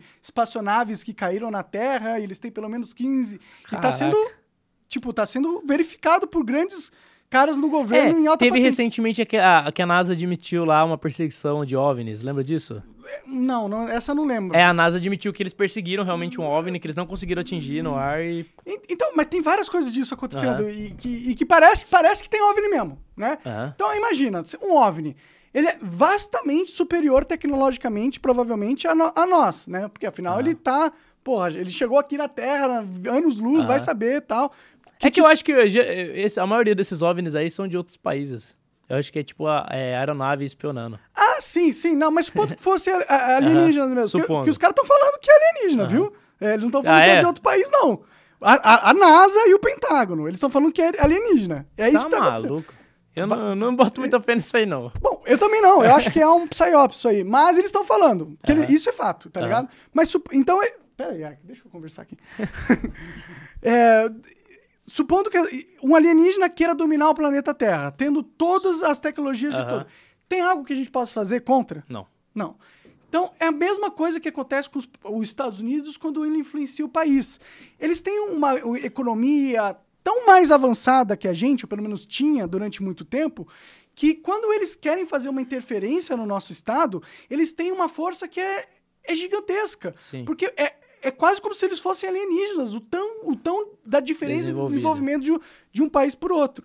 Por isso que eu falo que o Brasil não cresce também por, é, por causa des- desses fatores externos, entendeu? E, e a gente tem que acordar para eles, para a gente conseguir é- combater eles. É, tirando a questão da agenda ambiental da Amazônia, eu não vejo muito empecilho colocado pelos americanos, por exemplo, para impedir corte de impostos, corte de burocracia. Eu não vejo esse tipo de, esse tipo de É postura. porque você não procurou. Ah, hum, sinceramente, eu não, eu não vejo. Eu vejo, na verdade... Assiste o meu episódio com o Kim Paim, que ele veio aqui, e, e ele resgatou... É muito bom ele. Ele é bom, ele é bom. E ele, ele resgatou notícias de 1900, 1890 do Brasil. onde já os Rockefellers já estavam influenciando a política brasileira, fazendo lobby aqui. Em Hum. 19 1890, cara. Já saía na mídia a influência dos Rockefellers para decidir o que acontece aqui ou não. Aham. Esses caras não têm o menor Hoje em dia só mudou, só mudou, só mudaram os personagens, né? Os George Soros e outras figuras. É, porque morreram, né? É, Desde aquela época que Exato. tava no poder. Mas é a mesma coisa. Mas a cultura deles. É, porque a, a família deles, eles têm misticismos que eles seguem. Uma doutrina, e tem religião, e tem cultos. Já ouviu falar da, da, da conferência de Bilderberg? Não. Basicamente, os caras mais poderosos do planeta Terra vão para um, pra um, um lugar fazer rituais satânicos. Nossa. Fazer um, um é, tipo, louvar uma cabeça de cervo. Tá Meu ligado? Deus. Fazer sacrifícios de animais. Isso, isso é documentado. Isso é documentado. Isso acontece mesmo. E quem que participa, quem fundou esse, esse, esse, esse culto aí? Os Rockefeller, pô. Entendeu? Então, o Brasil não é nosso, cara. Não- o país não é nosso. É É sério, mano. nosso, pô. A gente tem ferramenta do que fazer. Agora, se a gente estivesse numa China, não teria ferramenta. Tá numa Coreia do... Que, que mecanismo de Eles já reação que, um- controlaram a China. que uma pessoa da, da Coreia do Norte tem de reagir? Que me- mecanismo de reação que ela tem de Fugir, reagir? que é o que eu vou fazer. Fugir. Então, cuidado, não fala. ah, não, eu, eu, eu tirei a cidadania italiana, então eu acho que ele Ah, não pode tem. tirar meu, meu passaporte italiano, eu acho que ele não consegue tirar. Ah, bacana. Eu também queria tirar. É muito difícil tirar a cidadania italiana? muito fácil, cara. É? Foi muito fácil. É, você só tem que provar que sua mãe ou, ou seu. Algum parente. Algum, sua avó. Até, qual, até qual grau? A, então, a avó da minha mãe veio, veio da Itália. E aí ela conseguiu tirar, porque a mãe dela conseguiu tirar, ela conseguiu tirar, e como ela conseguiu tirar, eu Tipo, consegui se, tirar. minha, se minha bisavó for ita- é, de- de- de- italiana, já serve ou não? Eu acho que serve, cara. Acho eu que acho serve. que serve. Eu acho que serve. Eu vou dar uma não sei pesquisada. se- eu não sei também de Eu verdade. vou dar uma pesquisada. É, mas é- é- esse é o futuro do Brasil, sair fora dele, né? infelizmente. É, mas se bem que também os pa- muitos países da Europa não estão na, na melhor das fases, né? Ah, tudo bem, Até mas o passaporte Itália, europeu é. te permite ir a muitos lugares. É, mas pelo menos a Itália é um, é um país que tem, sei lá, tem participação de, de político de direita, tem ali, tem ali a sua própria, sua própria autonomia, tem um orgulho nacional, né? Então, Eu não conheço muito, pra ser sincero, mas é bom ter opções, né? é bom ter opções. é. Não, e outra, se você consegue o visto da Itália, você consegue viajar pelo país, pela Europa inteira, né? Então, Sim, e trabalhar. Você consegue É. trabalhar na Europa inteira, inclusive. Então, é, que é muito bom. É, muito bom. bom. Ah, minha prima, eu falei pra você, tá nos Estados Unidos, cara. Pergunta se ela quer voltar pro Brasil. Ah, claro Não que quer nem não. a pau. Quem que quer voltar pra essa merda, né? O Brasil é muito difícil, cara. É É, e vai complicado. continuar sendo difícil porque a gente é escravo. Acorda pra essa porra aí. Você, ah, você tá, tá muito. Você tá muito Não, eu não tô esper... É que- porque eu, tô, eu sou um soldado, cara. Eu, sinceramente, eu sou um soldado que tô me colocando. Sim, Se mas for você tem pra que lá. saber se- quem é seu inimigo, soldado. Pô, eu sei quem é meu inimigo. Não, não sabe. Lógico que eu sei. Você não acha E que é os eu- acredito em globalismo. Eu acredito. Eu não acho que é só isso. O, problema, o ponto é esse. Eu acho que é, preocupação em a gente resolver o problema da pobreza talvez seja a, a preocupação mais urgente que a gente tem, entendeu? Então é Claro. contra isso que eu luto. Não, sim. Eu luto é, contra a burocracia, contra a privilégio. Eu luto contra a agenda woke, por exemplo, porque eu sou um cara cristão que tem meus valores e eu mas não quero a que agenda valores. woke é, é globalista. Sim, com certeza. É- E por isso eu luto contra ela. Então, é que. E a pobreza do Brasil também é globalista. Tipo, e, e, recentemente estão tentando cada vez mais impedir que você fale algumas obviedades e, e exponha sua opinião sobre contra essa agenda, por exemplo. Quando você fala, pô, eu defendo que é, não coloquem na cabeça de uma criança que ela pode mudar de sexo, preservar a integridade dessa criança. Você é taxado como um maluco radical, transfóbico, Antidemocrático. antidemocrático, transfóbico. Cara, não pode fazer mais piada nesse país, velho. Ô, Léo Lins. Eu fui no show dele recentemente, gente boa demais. Então. E, tipo, bizarro o que tá acontecendo com ele. O cara não pode ficar 10 dias fora de São Paulo. Tá ligado? Como que a gente, como que a gente aceita esse sistema? Mas sabe o que, que, que eu acho? Às vezes falta também é, as pessoas. Por exemplo, recentemente teve uma, umas duas influenciadoras lá que foram processadas por é, racismo e tal, que elas fizeram realmente uma brincadeira bizarra de estúpida nas redes delas. Ah, eu vi de dar banana pra Exato, é. Ai, mas meu beleza. Deus do céu. Elas, elas também não são brancas. Eu vi a foto dela. Elas sim, são sim, mas a brincadeira é, é bem, é bem feia. Tudo bem, mano. Mas daí o que, que acontece? vida, A criança comeu uma banana, deixa, foda-se. deixa eu só concluir o, o raciocínio. Ah. Beleza. Aí, até o ponto que a pessoa defende, pô, que eh, ela seja processada, sei lá, pague uma indenização. Acho ok. É, talvez o conteúdo seja responsabilizado, beleza. Eu não acho nem um pouco ok, só deixar É, isso claro. Mas beleza. Porque ela deu uma banana pra uma criança. Aí tá qual bom, que é o ponto? Qual Ah. que é o ponto? Você não tem nenhuma lei nenhuma lei que determine a possibilidade da justiça tirar uma rede social do ar e deixar determinado período de tempo fora do ar. Você não tem essa lei. O que, que a justiça decide? Vamos tirar a rede dela do ar durante seis meses. Da onde ele tirou? Tirou da cabeça dele. O juiz foi lá e tirou da cabeça dele. Você não tem nada regulamentando isso. As pessoas que ficaram ofendidas com o vídeo e não gostaram do vídeo, o que, que elas fazem? Falam: eu acho realmente um absurdo, tem que tirar mesmo. Só que elas não estão percebendo que isso que elas acham absurdo, elas estão legitimando uma arbitrariedade do Estado, pode ser usado lá na frente para tirar a rede social dela e por algo de, que ela não fez de errado. Então, esse é o problema. As pessoas não se conscientizam de que se você ficar dando poder pro Estado exercer arbitrariedades, ele vai usar isso contra você. É óbvio. É óbvio. E se, e se quem tiver lá no poder tiver uma ideologia diferente da sua, pensar diferente de você, ele vai sufocar a sua, a sua corrente de opinião. As pessoas estão aceitando tirania. Pô, hoje em dia no Brasil você pode ter qualquer tipo de pensamento na política. Qualquer tipo, qualquer corrente de opinião, de pensamento. Mas é, um cara que é religioso, ele e tentam marginalizar o tempo todo o discurso dele. Até pouco tempo atrás, é, você não via, as redes sociais eram voz, mas você não via é, é, evangélico podendo expor a opinião do jeito, que, do jeito que expõe hoje em dia nas redes sociais, você não via cristão católico podendo expor a opinião como, como expõe hoje em dia nas redes sociais. Por quê? Porque uma agenda ideológica, ela era legítima. Então, o cara que defende marxismo, defende esfolar patrão, como o Jones Manuel, ou, de, ou igual o assessor da Dilma lá, que defende que você tem que matar as pessoas em um processo revolucionário, esse cara tá ok. Por quê? Porque ele é de esquerda, porque ele escolheu a ideologia certa. Que para mim é uma, é uma espécie de religião, a ideologia. Sim. Aí a pessoa, é a pessoa que tem uma religião, que é uma religião transcendente e tal, e, e que não defende nada de radical. Não defende você é, tirar a liberdade do outro, não defende, não defende violência contra o outro. Essa pessoa não tem liberdade. Porque falam, pô, o Estado é laico. Daí eles, eles distorcem o que é Estado laico, né? Porque Estado laico é exatamente a permissão para qualquer corrente de pensamento poder participar da política. É um Estado laico, não um Estado ateu. Né? Exatamente. Mas o nosso Estado eh, caminhava e caminha ainda, eu acho, para ser um Estado ateu. Porque os caras não querem que pessoas religiosas tenham opinião. E eu vou sim ter minha opinião religiosa e vou expor isso na política. porque esse... a democracia é isso. Se você não quer, eu vou continuar falando. Eu vou continuar falando o que eu acho que é pecado, o que eu acho que não é, e vou continuar falando que eu acho que o Estado não tem que se meter na vida de ninguém. Inclusive na nossa, e no nosso direito de, de, de exercer a nossa religião. Então, é, há um tempo atrás, e as redes sociais estão ajudando com isso, a gente não tinha essa possibilidade. Pô, o Nicolas Ferreira, 1 milhão e 400 mil votos, acho que foi a votação dele. Ele só conseguiu por conta das redes sociais. No passado, é, evangélico, tal, pessoas que, que, que fizessem o discurso que ele faz, eram taxadas como loucas. Ah, esse maluco aí não pode. Por que não pode? O marxista pode defender que o mundo vai ser perfeito por meio de uma revolução socialista. Sim. Agora, o evangélico não pode defender que existe eternidade e que a gente tem que viver por algo além da, da do mundo material. Então, assim. Eu, é... eu te explico por quê. Porque o globalismo, o plano final do globalismo é colocar um governo mundial uhum. com uma religião única.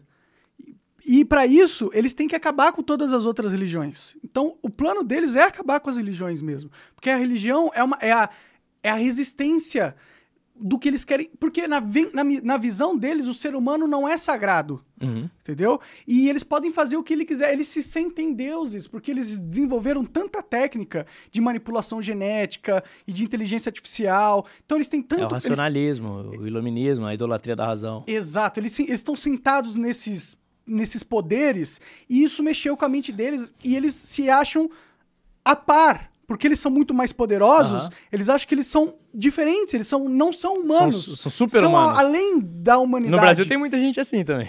Exatamente. E, e, então eles querem acabar com os conceitos que, que, que a, a, humanidade tem que tornam a vida humana sagrada. Sim. Mas você sabe, é, vou te dizer duas coisas. Sabe onde tem algo, uma profecia muito parecida com essa que você está falando?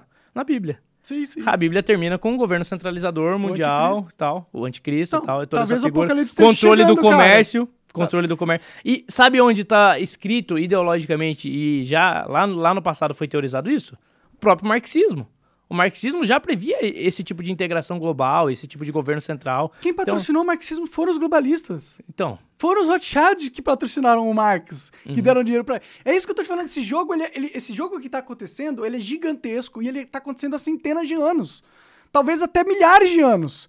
A gente não sabe o que está acontecendo nessa vida agora, é incrível. A gente está passando por um é, processo de transformação da humanidade que, que é, não, eu concordo, que, que é eu concordo em parte. Eu não vou tão longe quanto você, mas eu concordo em partes com o que você está falando. É, e eu acho que existe realmente uma agenda de centralização de opinião e qual que é a última resistência que você tem contra esse tipo de dominação, de tentativa de, de imperialismo, né? Quando você fala imperialismo, isso é realmente Global, imperialismo sim. global. Por exemplo, quando Jesus existiu na Terra, ele vivia sobre uma ditadura imperialista. Então era Roma controlando totalmente a, a vida do- dos judeus. Os judeus não tinham a liberdade plena de exercer a própria religião, eles limitavam o que os judeus pensavam ou não, eh, limitavam figuras religiosas e figuras eh, pseudo-revolucionárias, que poderiam ser revolucionárias dentro, do, dentro do, de Israel. O que, que aconteceu com Jesus? Mataram. Condenaram ele à pena de morte, por quê? Porque eh, ele era tido como Messias, como aquele que era prometido ao povo judeu para reinar eh, em Israel. Então Jesus vem desse, desse contexto de imperialismo. E a gente vive hoje também uma te- eh, tentativas eh, sucessivas desses governos imperiais que tiram a nossa liberdade. E qual que é a última fronteira que a gente tem para se proteger desse tipo de dominação, para se proteger do socialismo, para se proteger do globalismo, como você sempre fala? A última barreira é, é a esfera religiosa, que é, tipo, a sua crença. É a- a- você pode tentar tirar tudo de uma pessoa. A fé é a última coisa que ela não abre mão, cara. Tem pessoas, as pessoas estão dispostas a morrer por aquilo que elas acreditam. É você vê cristãos no Oriente Médio, em, e na China, em outros países sendo perseguidos e mortos, e eles não têm medo de morrer porque eles não vão abrir mão do que eles acreditam. Então, isso é pra alguém que tem uma pretensão de dominação da mente das pessoas, É um isso problema, é absurdo, né? é um problema. Sim. Porque a pessoa não tá refém da, da materialidade. Ela acredita em algo além da materialidade. Se ela morrer, ela sabe, pô, eu tô contando com algo maior do que isso. Uhum. Então você pode destruir o meu corpo, mas você não vai destruir aquilo que eu penso e aquilo que eu sou. Sim. Então isso, isso é assim, é um obstáculo quase, quase intransponível pro Estado. E a outra barreira é a família. Então a família é um reduto de proteção. Por quê? Quem manda na família? É o pai. Não é o Estado. Então daí quando você começa, é, e daí, ah, todo mundo tem uma jornada exaustiva de trabalho. Pai e mãe, jornada exaustiva de trabalho. A escola integral, filho o dia inteiro na escola. Como é? Com os professores fazendo a cabeça dessas crianças. Querem destruir o núcleo familiar. Exato. Você não tem alternativa de homeschooling. Você não tem alternativa de escola, é, é, de liberdade de uma escola dar, dar, dar um ensino religioso para as crianças. Tipo, é, tem que seguir obrigatoriamente a grade do MEC. Uhum. Você não pode ter, pô, escolas que ensinam de uma forma um pouco diferente. Não pode ter diversidade, diversidade de, de, de, de pensamento, métodos, né? de métodos. Então, é, o que, que eles estão tentando fazer? Vamos destruir os núcleos que protegem a sociedade da nossa dominação Sim, eles é querem... a família e a igreja. Por isso que quando eu entro e expresso o tempo todo a minha fé, eh, falo de cristianismo, as pessoas podem parecer, nossa, por que, que ele mistura tanto essa coisa? Porque é um núcleo de resistência. Sim, sim. Se a- enquanto nós formos religiosos, cristãos, tal, eh, evangélicos, tal, eu tô, eu tô falando pro meu público. religião. Exato. Enquanto você tiver a sua fé e você preservar a sua família, o Estado não vai dominar, dominar a mente do- dos seus filhos. Sim. O Estado não vai dominar a mente da sociedade. Porque a hierarquia de poder da sociedade vai ter sempre Deus no topo. né? Exato. E eles querem E tirar... Deus é maior do que qualquer governante. Exato. E a sua família também. Tipo, a- quem que é mais importante? O seu presidente ou o seu pai, sua mãe, seus filhos? Exato, se, se exato. tiver no futuro. Ou você tem, não sei. Quem que é mais importante? Quem é mais importante? É a sua família. Então, o Estado, esse Estado mundial, ele quer destruir todos os vínculos emocionais que estão acima do vínculo do que a domínio pessoa dele, tem sim. com a- o Sim, aparato É estatal. uma agenda. E isso é teorizado. Sim. Não precisa ser falar, ah, você tá falando da sua Não cabeça. estamos inventando Pega os livros. Tem vários livros? É, Exato. pega Foucault, vai ler Foucault, vai ler Marx, vai ler todos os autores de esquerda, escola de Frankfurt. É teorizado, os caras querem esse tipo de dominação. Marx atacava a família. Marx queria destruir a família. Não é loucura de conservador. Você fala que é loucura de conservador porque você não leu. Porque você não foi atrás, tá lá, tá escrito. Eles querem isso. É, teve até. Viralizou pra caramba. A galera achou um absurdo. Tinha uma, uma trans lá falando sobre, sobre a é, os conservadores, a família dela falou assim. Eu acho, um eu acho, eu acho que é um absurdo é, quando eles ficam falando que a gente quer destruir a família e a gente fala, nós não queremos destruir a família, nós queremos diferentes formas de família. Eu acho um absurdo porque isso é uma agenda de retrocesso. A gente quer destruir a família assim. E ela fala. E daí ela chocou todo mundo. Isso viralizou. Mas ela, ela chocou, ela só verbalizou o que acontece. O que é verdade, né? É a Ela verdade. abriu o jogo, ela né? abriu o jogo, irmão. Maravilha, abre o jogo mesmo, é isso que vocês têm que e- fazer, E, ela abriu jogo. porque ela tava no evento fechado, ela achou que não ia Ah, viralizar. entendi. Então, é isso que eles querem. Eles querem dominar tudo, dominar a nossa opinião, dominar a nossa forma de pensar. Eles querem um Estado grande. Então, Eles são Zerg, né? Eles são. No Star Trek tem uma, uma, uma civilização que assimila todo mundo. Qual que é o nome? Não é Zerg. Os Borgs. É os Borgs. Os os Borgs. esquerdistas são os Borgs, mano. Todo querem mundo dominar tudo. No Hive Mind, não é? Pois é. Todo mundo seguindo uma mente central que Exato. comanda todas uma as forma, todos uniforme de pensamento. vida. Então você tem que sempre seguir o modelinho estabelecido pelo Estado, né? Você não pode ser diferente. Você pensa o que o Estado quer, você faz o que o Estado quer, você trabalha no que o Estado quer. O Estado, você não existe. Você, Você deixa, existe. você vira O- o eu não apenas existe. uma estatística. Exato. É um número. E não é nem só o eu, tá? Não é nem só, eu, eu nem sou tão individualista. Eu, eu defendo muito mais a comunidade do que o indivíduo. Porque o que, que eu acho? Existem esferas comunitárias que são núcleos de resistência. Então, associações, é, núcleos religiosos, independente da religião, são esferas de resistência ao Estado. Porque o ser humano ele tem duas disposições dentro de si. É uma disposição individual de buscar o próprio interesse, e a outra é uma disposição de se preocupar com o outro de se relacionar com outras pessoas. Essas duas é, é, disposições vão se é, expor na sociedade de alguma forma. O que que, o, que, que, o que que o Estado faz? Ele pega todo esse nosso sentimento, essa disposição para a comunidade, para a coletividade, e ele fala: "Hum, o Estado representa esse seu sentimento. Então, só ele pode representar isso. Quando você fornece para a sociedade, e tem países que são mais ou menos assim, é, por exemplo, Suíça, é um país que tem muito, muito disso de, da localidade ser valorizada. Quando você permite que essas esferas pequenas de comunidade tenham força, essas pessoas deixam de depender tanto do Estado central.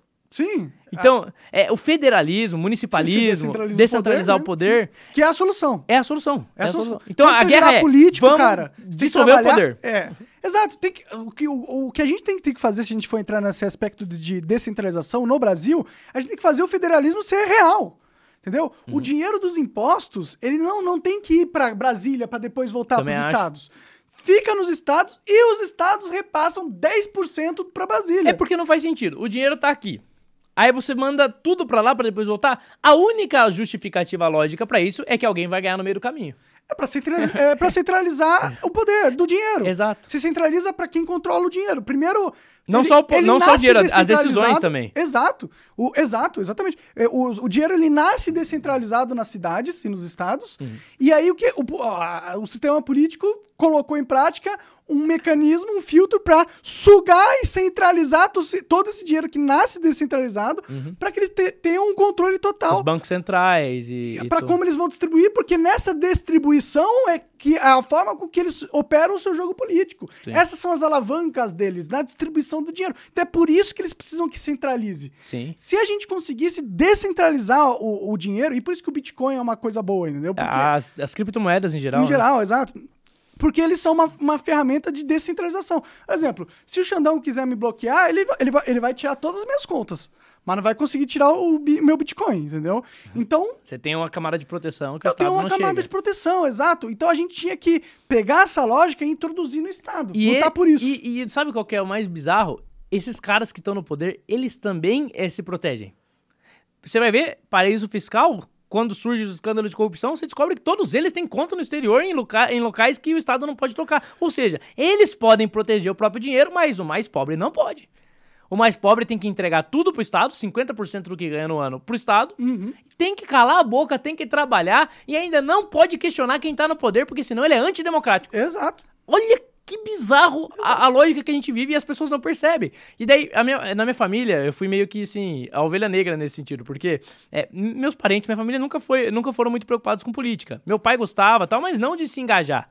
E eu abri mão, sei lá, de tudo, cara. Eu tranquei a faculdade, mudei pra São Paulo, manifestação. É porque eu comecei a perceber esse problema, cara. Eu comecei a perceber, cara, tem uma elite que domina as pessoas, não permite que as pessoas ascendam na vida.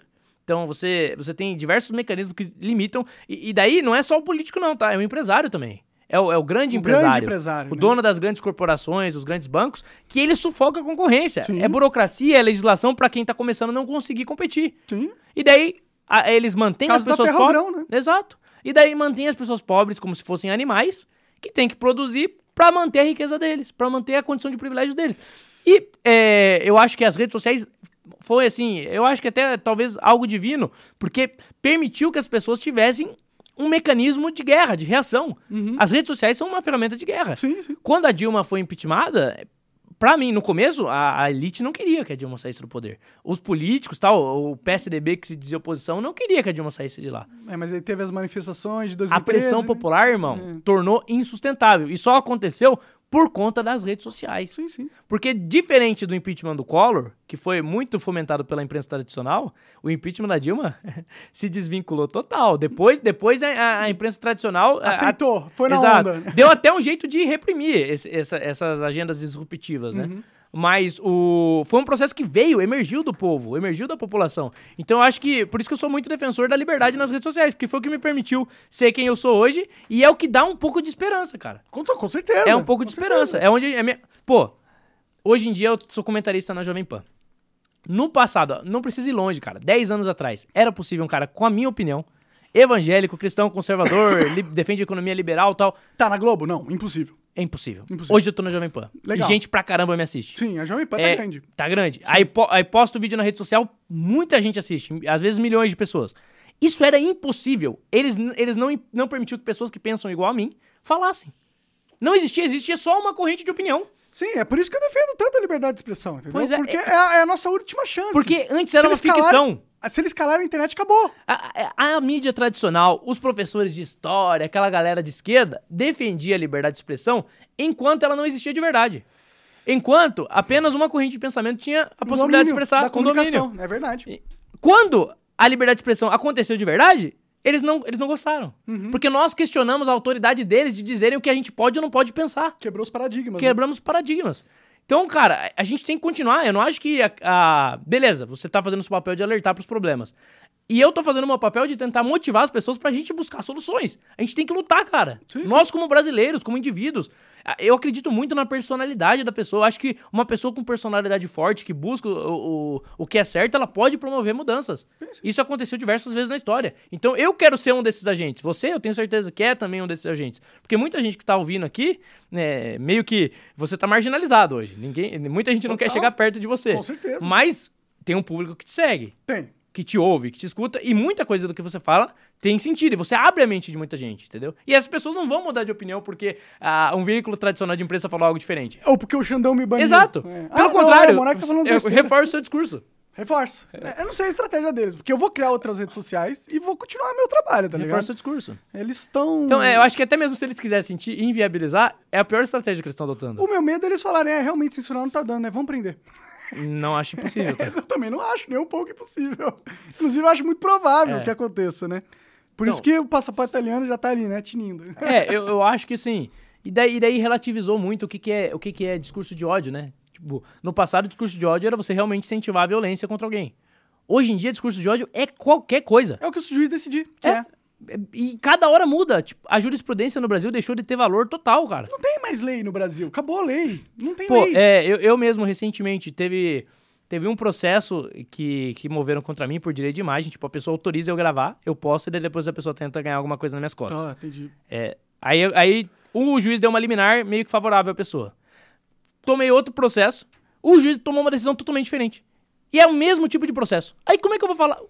Que tipo de lógica tem numa justiça que toma duas decisões diferentes pra um caso específico que é igual? Não tem, não tem lógica. A justiça no Brasil não tem lógica, é lobby político, cara. É lobby político. E daí você percebe que às vezes o juiz não vai com a tua cara, ele pode simplesmente tomar uma decisão. Sim, se, se, se é um juiz que tenha ligado com o Xandão e pegar meu caso, ele vai me punir. Eu processei o Google pra, pra reaver a minha monetização que eles tinham tirado antes de eu ser censurado pelo Estado. O juiz me chamou de nazista, mano. Sacou? Não tem lei, não tem país. Isso é uma mentira. E tipo, você nunca defendeu isso. Nunca. É, Eles simplesmente interpretaram assim e ponto. E pronto. Você é- não tem possibilidade de defesa. Exato, interpretaram fora da lógica. Co- Como que alguém que fala que o nazismo é do demônio É. tá, tá defendendo o nazismo? Porque Não no vídeo eu como. falo, o nazismo é do demônio, com essas todas essas letras. Eu falo, eu, ó, eu acho que o nazismo é do demônio, mas eu acho que o nazista tem direito de falar. Uhum. É o que eu falei. Como que isso é apologia ao nazismo? Como que eu sou nazista? Mas tem um juiz Uhum. Num cargo falou que eu sou. Exato. E deu causa ganha pro, pro YouTube. Então, mano, o que, que eu posso fazer? Não tem esperança, não tem país. Uhum. Isso aqui é uma mentira. Esse jogo já foi totalmente comprado. É, cara. É, É infelizmente triste, né? é isso, mano. É, mas é o que eu te falei. É, eu- a, minha, a sua visão é pessimista porque é, você tá, você tá vendo assim, pô, as coisas estão piorando. A minha visão é, antes eles faziam o que queriam e não tinham reação. Hoje existe Que reação. reação? Pô, as redes sociais, a própria impeachment da Dilma era algo que não era esperado. Bem, a gente vai poder... Então existem, existe, a gente tá conseguindo arranhar eles. Eles estão conseguindo, eles, oh, lógico que tá, a Dilma caiu, pô. Não foi uma vitória? Você não acha que foi uma vitória? Você acha que o sistema queria que a Dilma caísse? Eu acho que a Dilma, pro sistema, era só um- uma peça irrelevante, mano. Não, irrelevante não Eles era. entregam a Presidente do cabeça país, dela. pô. Ah, o presidente não manda nada, cara. Pô. Aí você aí você é um elege, fantoche. você Ô, elege você uma acha que o bancada. Biden manda alguma coisa lá? O cara não consegue nem andar, mano. Ele cai sozinho. Aí- Ele não consegue Pô, falar. o Lula tá quase igual, hein? Mas é, presidente, é, é fachada, é mentira, é teatro, cara. É teatro, mano. É. O presidente não manda nada. Aí você elege, você elege. Mas cê- a gente elegeu, por exemplo, uma bancada de deputados que no passado não teriam espaço Deputado no não tem parlamento. poder nenhum. Tem poder. Tem poder nenhum, os caras não podem nem falar, tem mano. Os poder. caras podem nem falar, Lucas. Lucas, acorda, cara. Acorda, acabou, velho. Pô, gente eu tô tentando vender otimismo pra galera poder lutar e você só tá pessimista, pô. lutar, lutar como? Eles não Ah, podem tem nem ferramenta. falar. A gente acabou de Que falar das redes sociais. Que é uma eles já estão banindo, já estão censurando, pô. Mas ainda a gente tá falando. E, cada... e outra, antes é, tinha. Eu lembro disso, quando começou a galera vira- viralizar conteúdo de política, era uma ou outra figura super famosa. Tipo, que falava disso e que ficou muito conhecida. Hoje, cara, a concorrência tá tão grande, tem tanta gente falando as mesmas coisas e, e divulgando as mesmas ideias, que você tem. É, com, no passado você tinha um, hoje em dia você tem vários, cara. Você tem Fala- vários. Quem que fala contra o STF? É, faz, faz críticas? Eu faço o tempo todo. Tá, você faz críticas. Sim. E, e você, eu, quem mais? Cara, na direita tem muita gente, cara. tá- tudo bem, na Muita direita tem, influência. mas se pegar na, na mídia mainstream, quem ah, faz não, crítica? mas aí que tá. É isso que eu tô falando. A rede social é a mídia que se contrapõe. Então tem uma é bolha só alternativa. falando, né? Sim, mas é um público grande. Não, é considerável. É, um público grande, mas não... não Acho que 20, 20% é, da população, em 20, 30% da população, esse tipo de conteúdo acaba chegando. Tudo bem, legal. Não, sim, tranquilo, mas é, enquanto eles controlarem os outros, 90, é, os outros 60, 70%, É, e ele, e ele- é por isso que aí que tá o ponto. A minha a luta que mais me preocupa e que faz eu me engajar é pela, pela, pela liberdade de expressão, principalmente das redes sociais. Porque se eles conseguem tirar esse mecanismo de defesa que nós temos hoje e de divulgação de ideias que nós temos hoje, aí, aca- aí acabou, exato, aí acabou o jogo. Porque aí como é que você vai jogar? A única forma que você tinha de se comunicar com as pessoas, que tá crescendo, tipo, cada vez mais as pessoas consomem redes sociais, cada vez mais as pessoas são influenciadas por conteúdo das redes e menos pela imprensa tradicional. E eu até fui cético no começo, que falava assim, pô, mas será que a gente deve desacreditar totalmente a imprensa tradicional? Mas a minha opinião mudou. Sabe quando mudou? Quando eh, teve o PL da censura e, outra, e outras tentativas de censura, e a imprensa defendeu. quem? A imprensa defendeu, a imprensa tradicional. Defendeu a censura. é, exato.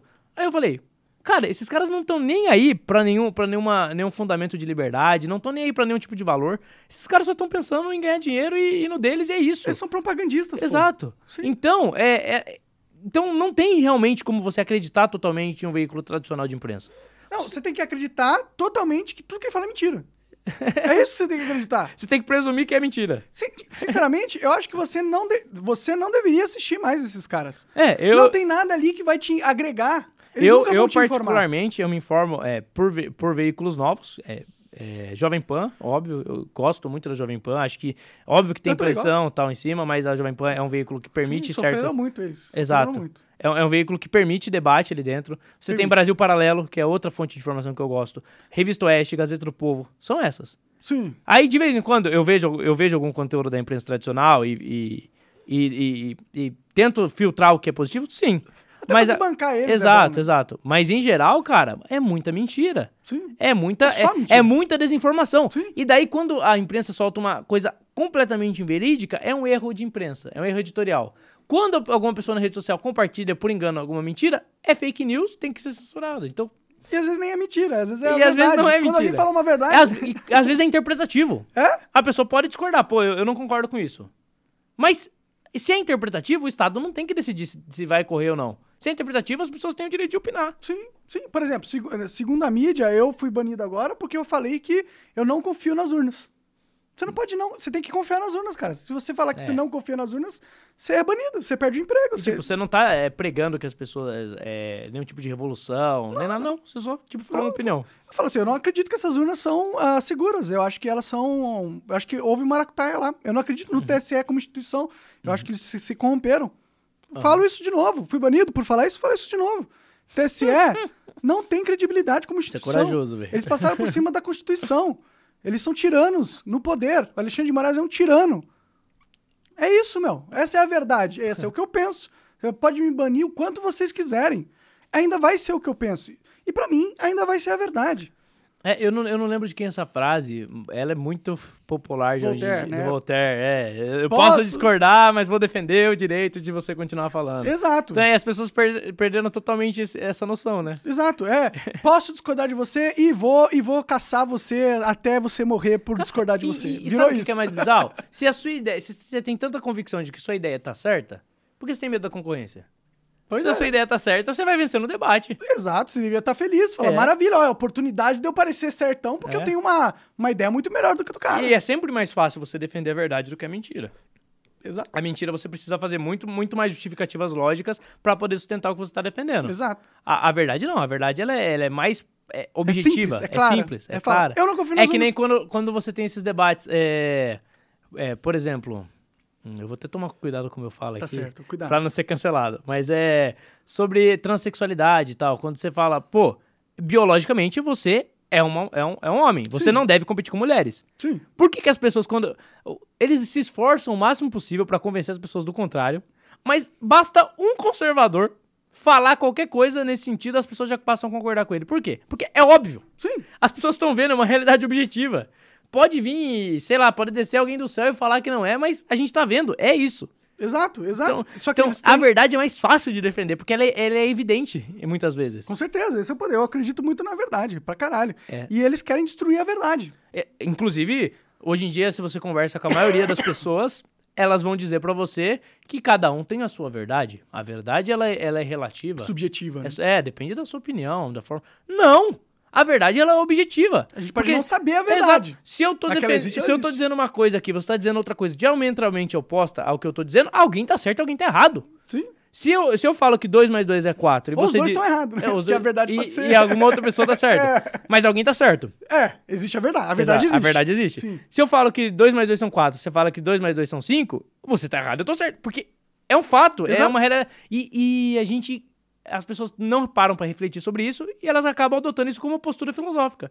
Então, a maioria, quase todo mundo que você conversar, pra tentar evitar o debate, tentar evitar conflito, ela, a pessoa vai afirmar pra você: Não, você tem sua verdade, eu tenho a minha. É, é. Não, cara, isso, i- não é verdade. Você- existe uma verdade e a gente tem que debater e tentar chegar nessa verdade. Sim, sim, mas é que às vezes os dois estão errados, né? E aí É. essa frase até que ajuda a, a, a evitar. acabar uma discussão desnecessária onde Sim. os dois estão errados, entendeu? Sim. É, mas esse é o problema da verdade. Ela, ela, ela existe, mas ela é difícil de, Mas de- ela de tem que ser perseguida. universal, entendeu? Sim, mas ela tem que ser perseguida. E, e, é, e as, e as pessoas têm que estar bem intencionadas a ponto de perseguir. Agora, se você chega num- numa conclusão de que não existe uma verdade objetiva, você não tem mais interesse nenhum em buscar ela. Sim, porque tudo faz, né? E daí Qualquer coisa vale. né? E daí você não tem mais interesse nenhum pela instrução. É, tudo que você vai fazer quando você vai buscar educação é buscar formas de ganhar dinheiro. E não formas de entender o mundo. Sim, Porque não importa, não existe verdade. exato. Só que, ao mesmo tempo que você está adotando essa mentalidade, as pessoas que já estão consolidadas, a elite, que é uma elite é, ligada ao Estado, essas pessoas estão dando o melhor da educação para os próprios filhos. Sim. O melhor da literatura, da filosofia. Por quê? Porque eles sabem da importância de você perseguir a verdade. Mas nós não. Nós, nós, nós, nós não podemos ter esse, tipo- esse nível de preocupação. Pra gente, a verdade é relativa. Mais fácil controlar quem, o povo que não sabe a verdade, né? Exato, exato. Porque a verdade é quando você vê um governo tirano, é, é fácil de perceber, é auto-evidente. Só que se não existe uma verdade, então. Então ele ainda, a gente É, ainda pode tá ser que ele tá certo. Cara, tem perguntas. Vamos, vamos pra Vamos perguntas da galera? Bora. Beleza, então vou ler aqui pra vocês. Primeira pergunta é do Gustavo Munhoz Granja. Ele falou, ó: é, Monark, você tem que comover a sociedade com um advogado pica que aceite a causa pela mídia. Assim como vários casos em que o advogado consegue entrevista no Jornal Nacional, Fantástico, etc., defendendo seu cliente. Seu caso é notório, precisa ser exposto pela grande mídia. Bom, você, tem tiver... uma, Ah, desculpa. você tem uma rede de relacionamento gigante, use isso a seu favor. Olha, se tiver algum advogado muito pica aí que quer me ajudar pro bono, né, pra ganhar a mídia e defender a liberdade, você é um cara que defende, né? Será que tem um bom advogado, assim, um cara assim... Cara, posso até tentar te ajudar a achar. Demorou, demorou. Dá umas dicas aí, que eu vou... Aparentemente eu vou precisar de bastante advogado, entendeu? E se ele E puder... você não tem nenhum advogado? Eu, eu tenho vários, mas eh, cada um cuida de uma coisa, Aham, entendeu? entendi. Tipo, eu contrato para uma ação, sabe? Eu, eu acho que talvez fosse melhor você ter um cara que abraçasse a sua causa mesmo, hein? Talvez seja uma boa sugestão. É, que- é que. É, sim, sim. É, é, precisa ser um cara com muito poder político também, E, entendeu? e- é, e muita qualificação pra poder dar voz, às vezes, aquilo que você não consegue dar voz, entendeu? Exato, exato. Então, eu não sei, eu não conheço um cara assim que seja um, um bom advogado de, sei lá, 30 anos no Brasil, respeitado Aham. juridicamente. Tinha Entendi, que ser um entendi. cara assim, entendeu? É, também Que, acho. que esteja à vontade, que esteja a fim de comprar uma briga da vida dele Sim. contra um sistema autoritário, Sim, sim, entendeu? sim. É, não é tão simples arranjar essa pessoa. Não é, não é, mas existe, existe. Tomara, eu acho que é espero. hora de você Tô buscar. aqui, viu, galera? Ó, quiser, quiser, tamo aqui. Manda pra próxima aí, Cocão. Beleza. A próxima é do Movimento Dom Pedro II, que falou o seguinte: Boa noite, Monark, Lucas e Coca. Monark, estamos com você. Noticiamos a atitude ditatorial do Xandão que fez contra você em todas as nossas mídias e nosso canal do YouTube. Todas as nossas páginas estão e sempre estarão abertas a você. Não desista, estamos com você. Um abraço do Movimento Dom Aí, Pedro II. Tá vendo? Tem gente na luta, velho. Valeu, não. Tem dá- soldado no front. Da hora demais, obrigado aí. Inclusive, esse pessoal que tá mandando pergunta aí são pessoais que assinaram o meu Locals, que tem. Aí na página do Rumble tem o Locals, aí você pode assinar, é 2 dólares por mês, o que é 10 reais, o que é bem barato. E você pode mandar perguntas aí pra conversar com os nossos convidados e também ajuda eu ter dinheiro para fugir da oligarquia se eu precisar. Beleza. Ó, o João Kaique Charino falou: Monark, por favor, saia do Brasil. Ou vá pra casa de alguém, de algum amigo. A chance do Xandão fazer uma busca e apreensão na sua casa amanhã é gigantesca. É, espero que não, temos, não tenha chegado ainda, né? Ai, vamos saber, a vida é um mistério, né? Não sei o que, que vai acontecer. Manda pra próxima aí. Ó, a Amélia Lima mandou aqui. É, por que você não ajuda a criar um partido nacionalista? Há vários me- é, médios empresários que ajudariam a construir faculdades pelo país para treinar professores de direita. E iríamos penetrar nas faculdades e escolas. Precisamos expurgar os atuais políticos de lá. Eles agem contra a nação e o povo brasileiro, pois vendem seus votos para oligarcas nacionais e internacionais. Brasil tem tudo para se tornar a nação que controlará o mundo. É, não queremos nem controlar o mundo, mas só ser soberano tá bom, É. né? E pra a gente fazer isso, fazer um partido, a gente precisa ter gente por trás, pô. Posso fazer uma pergunta? Você se define hoje como nacionalista? Sim, Sim. sim. E você, não, é, você era mais libertário, mais liberal, não? Sim, sim, eu ainda, sou meio. Você fez um, um combo. É, cara, eu acho que um uma nação que eu defendo é uma nação que protege e garante as liberdades individuais a todo custo. Entendi. Então- O problema que eu acho é que é, na doutrina mais tradicional do nacionalismo, sempre a solução pra eles é, é o Estado controlar a economia. E daí eu acho que esse é o grande problema, né? Aí acaba num estatismo tão prejudicial quanto o estatismo globalista que você está criticando. Ah, sim, mas eu não sou um, na- um nacionalista clássico. Eu só acho que a gente precisa ter um. Defender a soberania nacional. Exato, a gente precisa ter uma noção de, de nação mesmo, Sim. né? Com a cultura da nação e a nação se protegendo de outras nações. Porque Sim. a verdade é que existe. O Estado serve pra isso. Exato. Pra proteger dos inimigos internos e externos. Exato, porque o Estado pelo Estado também, foda-se, né? Uhum. É, mas eu não sou um nacional, eu sou um nacionalista libertário, então, vai, digamos Olha assim. só, você tá? inventou um novo conceito aí. É. Vamos ver, já deve existir, né? Porque a galera inventa de tudo. E é uma, uma loucura, porque o libertário não gosta de Estado e tudo mais, né? É. Mas eu acho que. Cara, a verdade é que existe o globalismo, que é um, um conceito de internacionalização do poder e de uma centralização do poder Aham. completa, onde todas as nações somem. Sim. Então a gente precisa de nações para lutar contra o globalismo, entendeu? É- Aham. É, é a primeira etapa. E depois, é- essa nação pode ser uma nação de poder descentralizado. Eu não Sim. gosto. Não necessariamente eu quero uma nação que é autoritária, entendeu? Entendi. Eu quero uma nação liber, de Que liberdade. livre e que defenda a sua liberdade, inclusive de influências internacionais. Exatamente, exatamente. E pra isso Ah, tem que ser uma defendo. nação forte. Aí, né? aí não é necessariamente ser nacionalista, aí é defender a soberania, pô. A soberania nacional. Sim, só que qual que é o, o movimento? Que de- é um momento Talvez soberano, seria? É, patri movimento patriotismo, soberano. né? pa- Uma patriotismo. É, eu, eu gosto da palavra nacionalista, tá, tá Aham. ligado? Porque Mas é, é que às vezes você usa essa palavra e ela pode carregar um peso e sinalizar para pessoas que talvez não pensem igual você, entendeu? Então, por exemplo, é, nacionalista, quando você vai ver na literatura, tal, na tradi- tradicionalmente, são pessoas que defendem mais Estado, controle do Estado sobre a economia, entendeu? É, o industrialismo que, que, essas, que as pessoas defendem é aquele que o Estado força, que já tentaram no Brasil várias vezes, governo Vargas e diversos outros governos, entendeu? Então, eu não sou necessariamente contra o papel do Estado na economia, entendeu? Porque, Uhum. Então, obviamente, então a- talvez você realmente seja um nacionalista. a- a- o Estado tem um papel na economia, né? Aham. O- atualmente. E ele age pra fuder ela, né? Se ele pudesse agir pra melhorar, eu acho que ele. tem- se ele tem a capacidade de fuder, eu acho que ele tem a capacidade de melhorar, entendeu? Ah, entendi. É, eu não acho que o Estado não deve fazer. Porque se o Estado não fizer nada, a gente não vai ser soberano. A gente precisa do Entendi. Estado para impedir dos poderes do metacapitalista, que controla o nosso mercado privado, entendeu? Então você não é mais libertário, você já é nacionalista mesmo. Então talvez eu seja nacionalista mesmo. Então, eu, pra gente criar um movimento nacionalista, a gente precisa de dinheiro, né? A gente precisa de dinheiro, a gente precisa de estrutura. E eu não tenho essa estrutura, então se se- tiver pessoas aí que tem... Sabia querem- que tem pessoas com essa visão, e eu concordo em muita coisa, mas tem pessoas com essa visão tanto na direita quanto na esquerda, né? Tipo, tem pessoas de esquerda que, Que são nacionalistas. que são nacionalistas, que defendem hora. É, é, de se defender do imperialismo de outros países, da influência de outros países e tal, a soberania, né? Já mostra que é próprio uma pauta que tem chance Tem. de crescer nos dois É, lados políticos. Uma né? parada que eu li, é, porque, tipo, eu acho que, como eu falei pra você, as ideologias modernas, elas são religiões pra mim. Por quê? Porque elas têm, é, elas enxergam um mal no mundo. Elas veem, pô, isso aqui é mal, eu tenho que lutar contra esse mal. Elas, elas é, enxergam é, uma forma de lutar contra esse mal e enxergam um mundo perfeito sem esse mal. Uhum. Todas as ideologias têm isso. Essa é exatamente a característica de uma religião. Uhum. A diferença é que a religião ela vai enxergar isso no transcendente. Então o ser humano vai lutar para melhorar o mundo, mas ele vai falar: eu sei que eu não vou mudar esse mundo.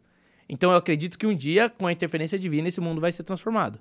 No cristianismo é isso. Pelo um menos dia... o meu mundo através da É, minha alma. Não, não, não é nem isso. Por cristianismo a gente mesmo. acha que Jesus vai vir e vai restaurar esse mundo. Entendi. Político, em todas as esferas. Entendi, entendi. Então a, a gente acredita nisso. Então a, a gente transfere pro transcendente.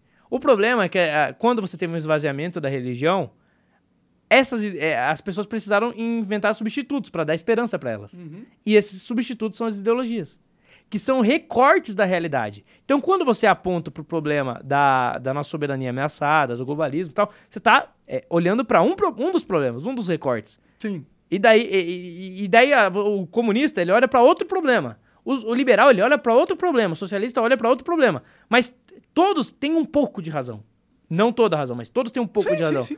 E daí o papel meu como cristão é não abraçar toda nenhuma ideologia 100%. Sim, sim. É tentar como eu eu- na prática o cristianismo é como se fosse uma ideologia concorrente. Ele é uma religião, ele é uma forma de chegar ao mundo concorrente. Uhum. Então eu tenho que olhar para as outras ideologias, saber extrair o que é bom e rejeitar o que, o que é negativo.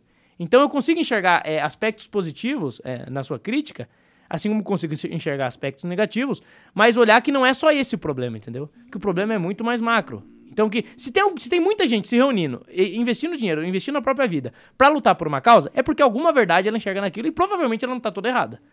Então, alguma coisa ela tá vendo ali que eu- talvez eu não esteja vendo. Eu acho que muitas vezes a gente tá enxergando o mesmo problema e dando nomes diferentes, entendeu? Pode ser também, Por exemplo, que o, im- o imperialismo e o globalismo não são similares na ser. essência Sim, é, da coisa. exatamente. Então eu acho que o, o comunista, o direitista, o bolsonarista e tudo mais, todos eles enxergam o problema, que é a centralização de poder na mão de poucos. Né? Se, se a gente quisesse colocar. Mas depende, tem o, a pessoa mais de esquerda que vai defender a centralização mesmo. Então, É, não, é, é que tem gente que. É, a, a pessoal de esquerda fala que o problema são os poucos. Se fossem outros poucos, seria melhor. né? Exatamente. No meu caso, o problema é que são poucos. Não, Deveriam ser é, muitos. por exemplo, a, re- a o poder, Revolução né? Comunista, em todos os países que aconteceu, os caras tiraram uma elite do poder, que era realmente uma elite corrupta, parasitária. E colocaram outra. Colocaram outra pior. Centralizou mais, porque é o que eu falei, quando tem uma revolução, geralmente o poder centraliza mais. Porque você rompe com tudo o lastro que limitava o poder. Sim, sim. Porque quando fica muito tempo um poder lá consolidado, ele não vai virar ficar autoritário pra sempre. Porque as pessoas que estão embaixo dele vão começar a forçar pra desfrutar de parte daquele poder. E a tendência é com o tempo esse poder ficar menos centralizado. Aí beleza, ele ainda é imperfeito. Aí quando você chega e você rompe com tudo isso, essas pessoas que limitavam o poder, elas deixam de existir. Então a, a, a perspectiva de você centralizar ainda mais é maior. É o que acontece com toda revolução. Por isso que eu sou conservador, nesse sentido. É, o conservador ele é um antirrevolucionário. O conservadorismo surge com uma crítica à Revolução Francesa feita por Edmund Burke. Ele fala, tem muitos problemas. Fala, tem muitos problemas. Na França, concordo. Mas vocês é, tirarem tudo e quererem reescrever como vai ser a sociedade é, por meio de um Estado, de uma nova elite, vai dar errado. E deu Sim, sim, errado. sim. Mas esse nem é uma, nem é uma ideia, na real. né? Não, não, concordo. Eu só tô, só tô, tipo, aqui explicando é que a gente tem que tomar cuidado para às vezes, o é, entender que, óbvio, tem que ter mudança, mas entender que essas mudanças são reformas, não uma revolução, entendeu? Não, não, eu não, eu não tô pedindo uma revolução. O que eu acho é que a gente tem que ter um país, de verdade, entendeu? Ah, eu tô pedindo pra gente voltar ao que deveria ser. Não é nenhuma revolução. Uhum. Eu tô mais perto do conservadorismo do que revolucionário nesse sentido. Eu Porque acho. eu entendo que existem conceitos de que é uma federação, entendeu? O que, que é a lei, né? E esses conceitos foram deixados de lado. Exato, eu quero voltar a eles, entendeu? Eu É. quero que o país tenha leis novamente. Eu- e eu- o conceito de nação é um conceito antigo, entendeu? Sim. E eu quero que a gente retome isso. Então, É, você tá olhando pro, pro passado, vendo o que era bom e falando, pô, a gente tem que resgatar isso que é bom. Exato, exato. Sim. Então, o- a- pelo menos a forma com que eu interpreto o meu sentimento nacionalista, digamos assim, mas eu não gosto de rótulos, entendeu? É, Aham. pra mim, tanto faz. A, a verdade é Até que eu- porque nunca um rótulo vai te representar totalmente. Exato. O que eu quero é liberdade para as pessoas fazerem coisas produtivas e, e felizes e da hora, entendeu? Aham. Não matar os outros, mas liberdade para investir, Sim. falar. Por mais que eu não goste do que a pessoa tá falando, eu quero que as pessoas tenham liberdade. Não, uma coisa que eu gosto de falar bastante é o conservador ele é o novo subversivo. Porque no passado, quem que era o subversivo? Era o cara revolucionário de esquerda. Hoje em dia, você ser conservador é subversivo. Porque o status quo é ser revolucionário. É, o exato. progressismo é o status quo. Exato. No- esse estado já é um estado revolucionário. Quando, Uhum. quando o, o Alexandre de Moraes ignora a Constituição e implementa a censura, ele implementou uma revolução jurídica da coisa. Ele inventou que agora um, um- um juiz do Supremo pode ignorar a Constituição. Pode ter. Isso é, isso é, é revolucionário o que ele fez. E pode. e, é, o, judiciário ele pode errar no micro e no macro, né? Quando você vê um juiz de primeira instância também passando por cima da lei e tomando uma decisão ar- arbitrária, e às vezes você não critica porque tá ferrando uma pessoa que eu não gosto. Que foi o caso do Moro que aconteceu. né? Exato, você tá justificando, você tá justificando isso. Exato, exato. Então, é, a gente tem que voltar ao império da lei. A lei tem que valer pra todo mundo e ela tem que ser clara e objetiva, entendeu? Tipo, não é uma revolução querer que a gente mude completamente o nosso código penal, entendeu? Eu não acho que isso Sim, é uma revolução. é, mas daí você vai, você vai defender que seja feito pelo meio correto. Eu quero que a gente vá para o código penal do passado, entendeu? Onde ou parecido com o dos Estados Unidos. O cara matou alguém, prisão perpétua, acabou, já É, era. também acho. Entendeu? Tem algumas coisas, irmão, que, tipo, é isso que é o problema. É, tudo na esquerda é pra subverter a sociedade. Então, até mesmo esse negócio, a gente acha que veio do nada. Pô, por que, que a esquerda defende tanto bandido?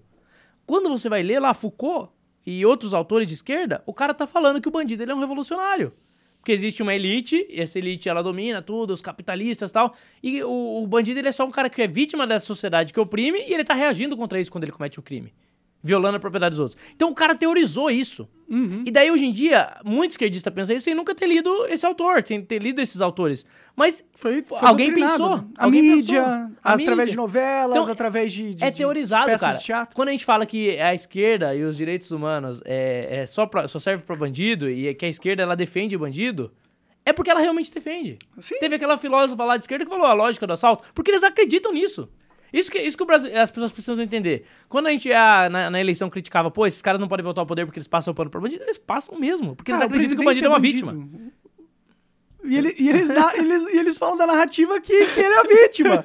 É isso. É, E daí o Deltan passou a ser o. o ele é o bandido, verdadeiro bandido. Agora é o Deltan. É duro, É cara. uma merda. Manda pra próxima aí, Cocão. Beleza. Ó, aqui, ó. Monark e Lucas, vocês não acham que as atitudes dos covardes políticos brasileiros em não produzirem armas nucleares custará em um futuro breve a vida de milhões de brasileiros? Pois quando resolverem invadir a Amazônia, milhões de brasileiros morrerão nas florestas lutando bravamente. Nossos irmãos, nossos tios, nossos vai filhos e nós não, próprios. A atual covardia custará a vida de milhões de brasileiros que poderiam ser salvos se, tiver, se tivéssemos armas nucleares. É, eu acho que é, cara. É, é isso, é por isso que eu falo de ter uma nação soberana. A gente não tem nem bomba atômica, Não, é, cara. sabe o que eu a acho? Coreia do Norte tem bomba Sabe o atômica. que que eu acho bizarro? Todo país que prega contra a arma nuclear tem arma Tem! nuclear. É porque, um- porque, porque isso, essa, essa narrativa de que eles são é, contra a é, desnuclearização por causa da paz mundial é mentira. Eles querem só Pelo contrário. continuar tendo a vantagem Até mesmo a, mat- a matriz energética deles, cada vez mais eles ampliam o uso de, de, de, é, É, da energia nuclear. Menos porque... na Alemanha, que eles são imbecis, são burros. Então, mas no resto dos próprio países, país. eles fazem isso por quê? Porque é uma energia barata. Sim. E você pode fazer ela com segurança, né? Sim. Aí o país que é, que é pobre, que não tem protagonismo, ele. Ah, você que se dane. Você, não, pode, ter. exato. E vão impedir você. É. Exato, porque nós não confiamos você de ter a bomba atômica. Ah, mas vocês são confiáveis, né? De ter a bomba atômica. Vocês não invadem Eu país. tenho que confiar que vocês não vão errar o botão. É, pelo amor de Deus, a gente tinha que ter bomba atômica sim. Você você já ouviu a história, da, de Cuba, quando tinha armamento nuclear da União Soviética? Sim, e que sim. foi por um detalhe que não dispararam? Ah, do que ele- o cara tava no submarino, aí teve uma, um erro de comunicação. É, E exato. aí pareceu que o míssil tava, tinha sido lançado nos Estados Unidos, e aí ele tinha que fazer a decisão. Foi a decisão de um cara. Aí você E pensa. aí decidiu que ele- não, né? Ou seja, é- é um absurdo você pensar que os homens colocam países inteiros reféns a tipo a decisão de uma pessoa. Pois é, né? E você acha que hoje em dia é totalmente diferente disso? É, mas pode ter sido os alienígenas que desativaram Ah, também. entendi.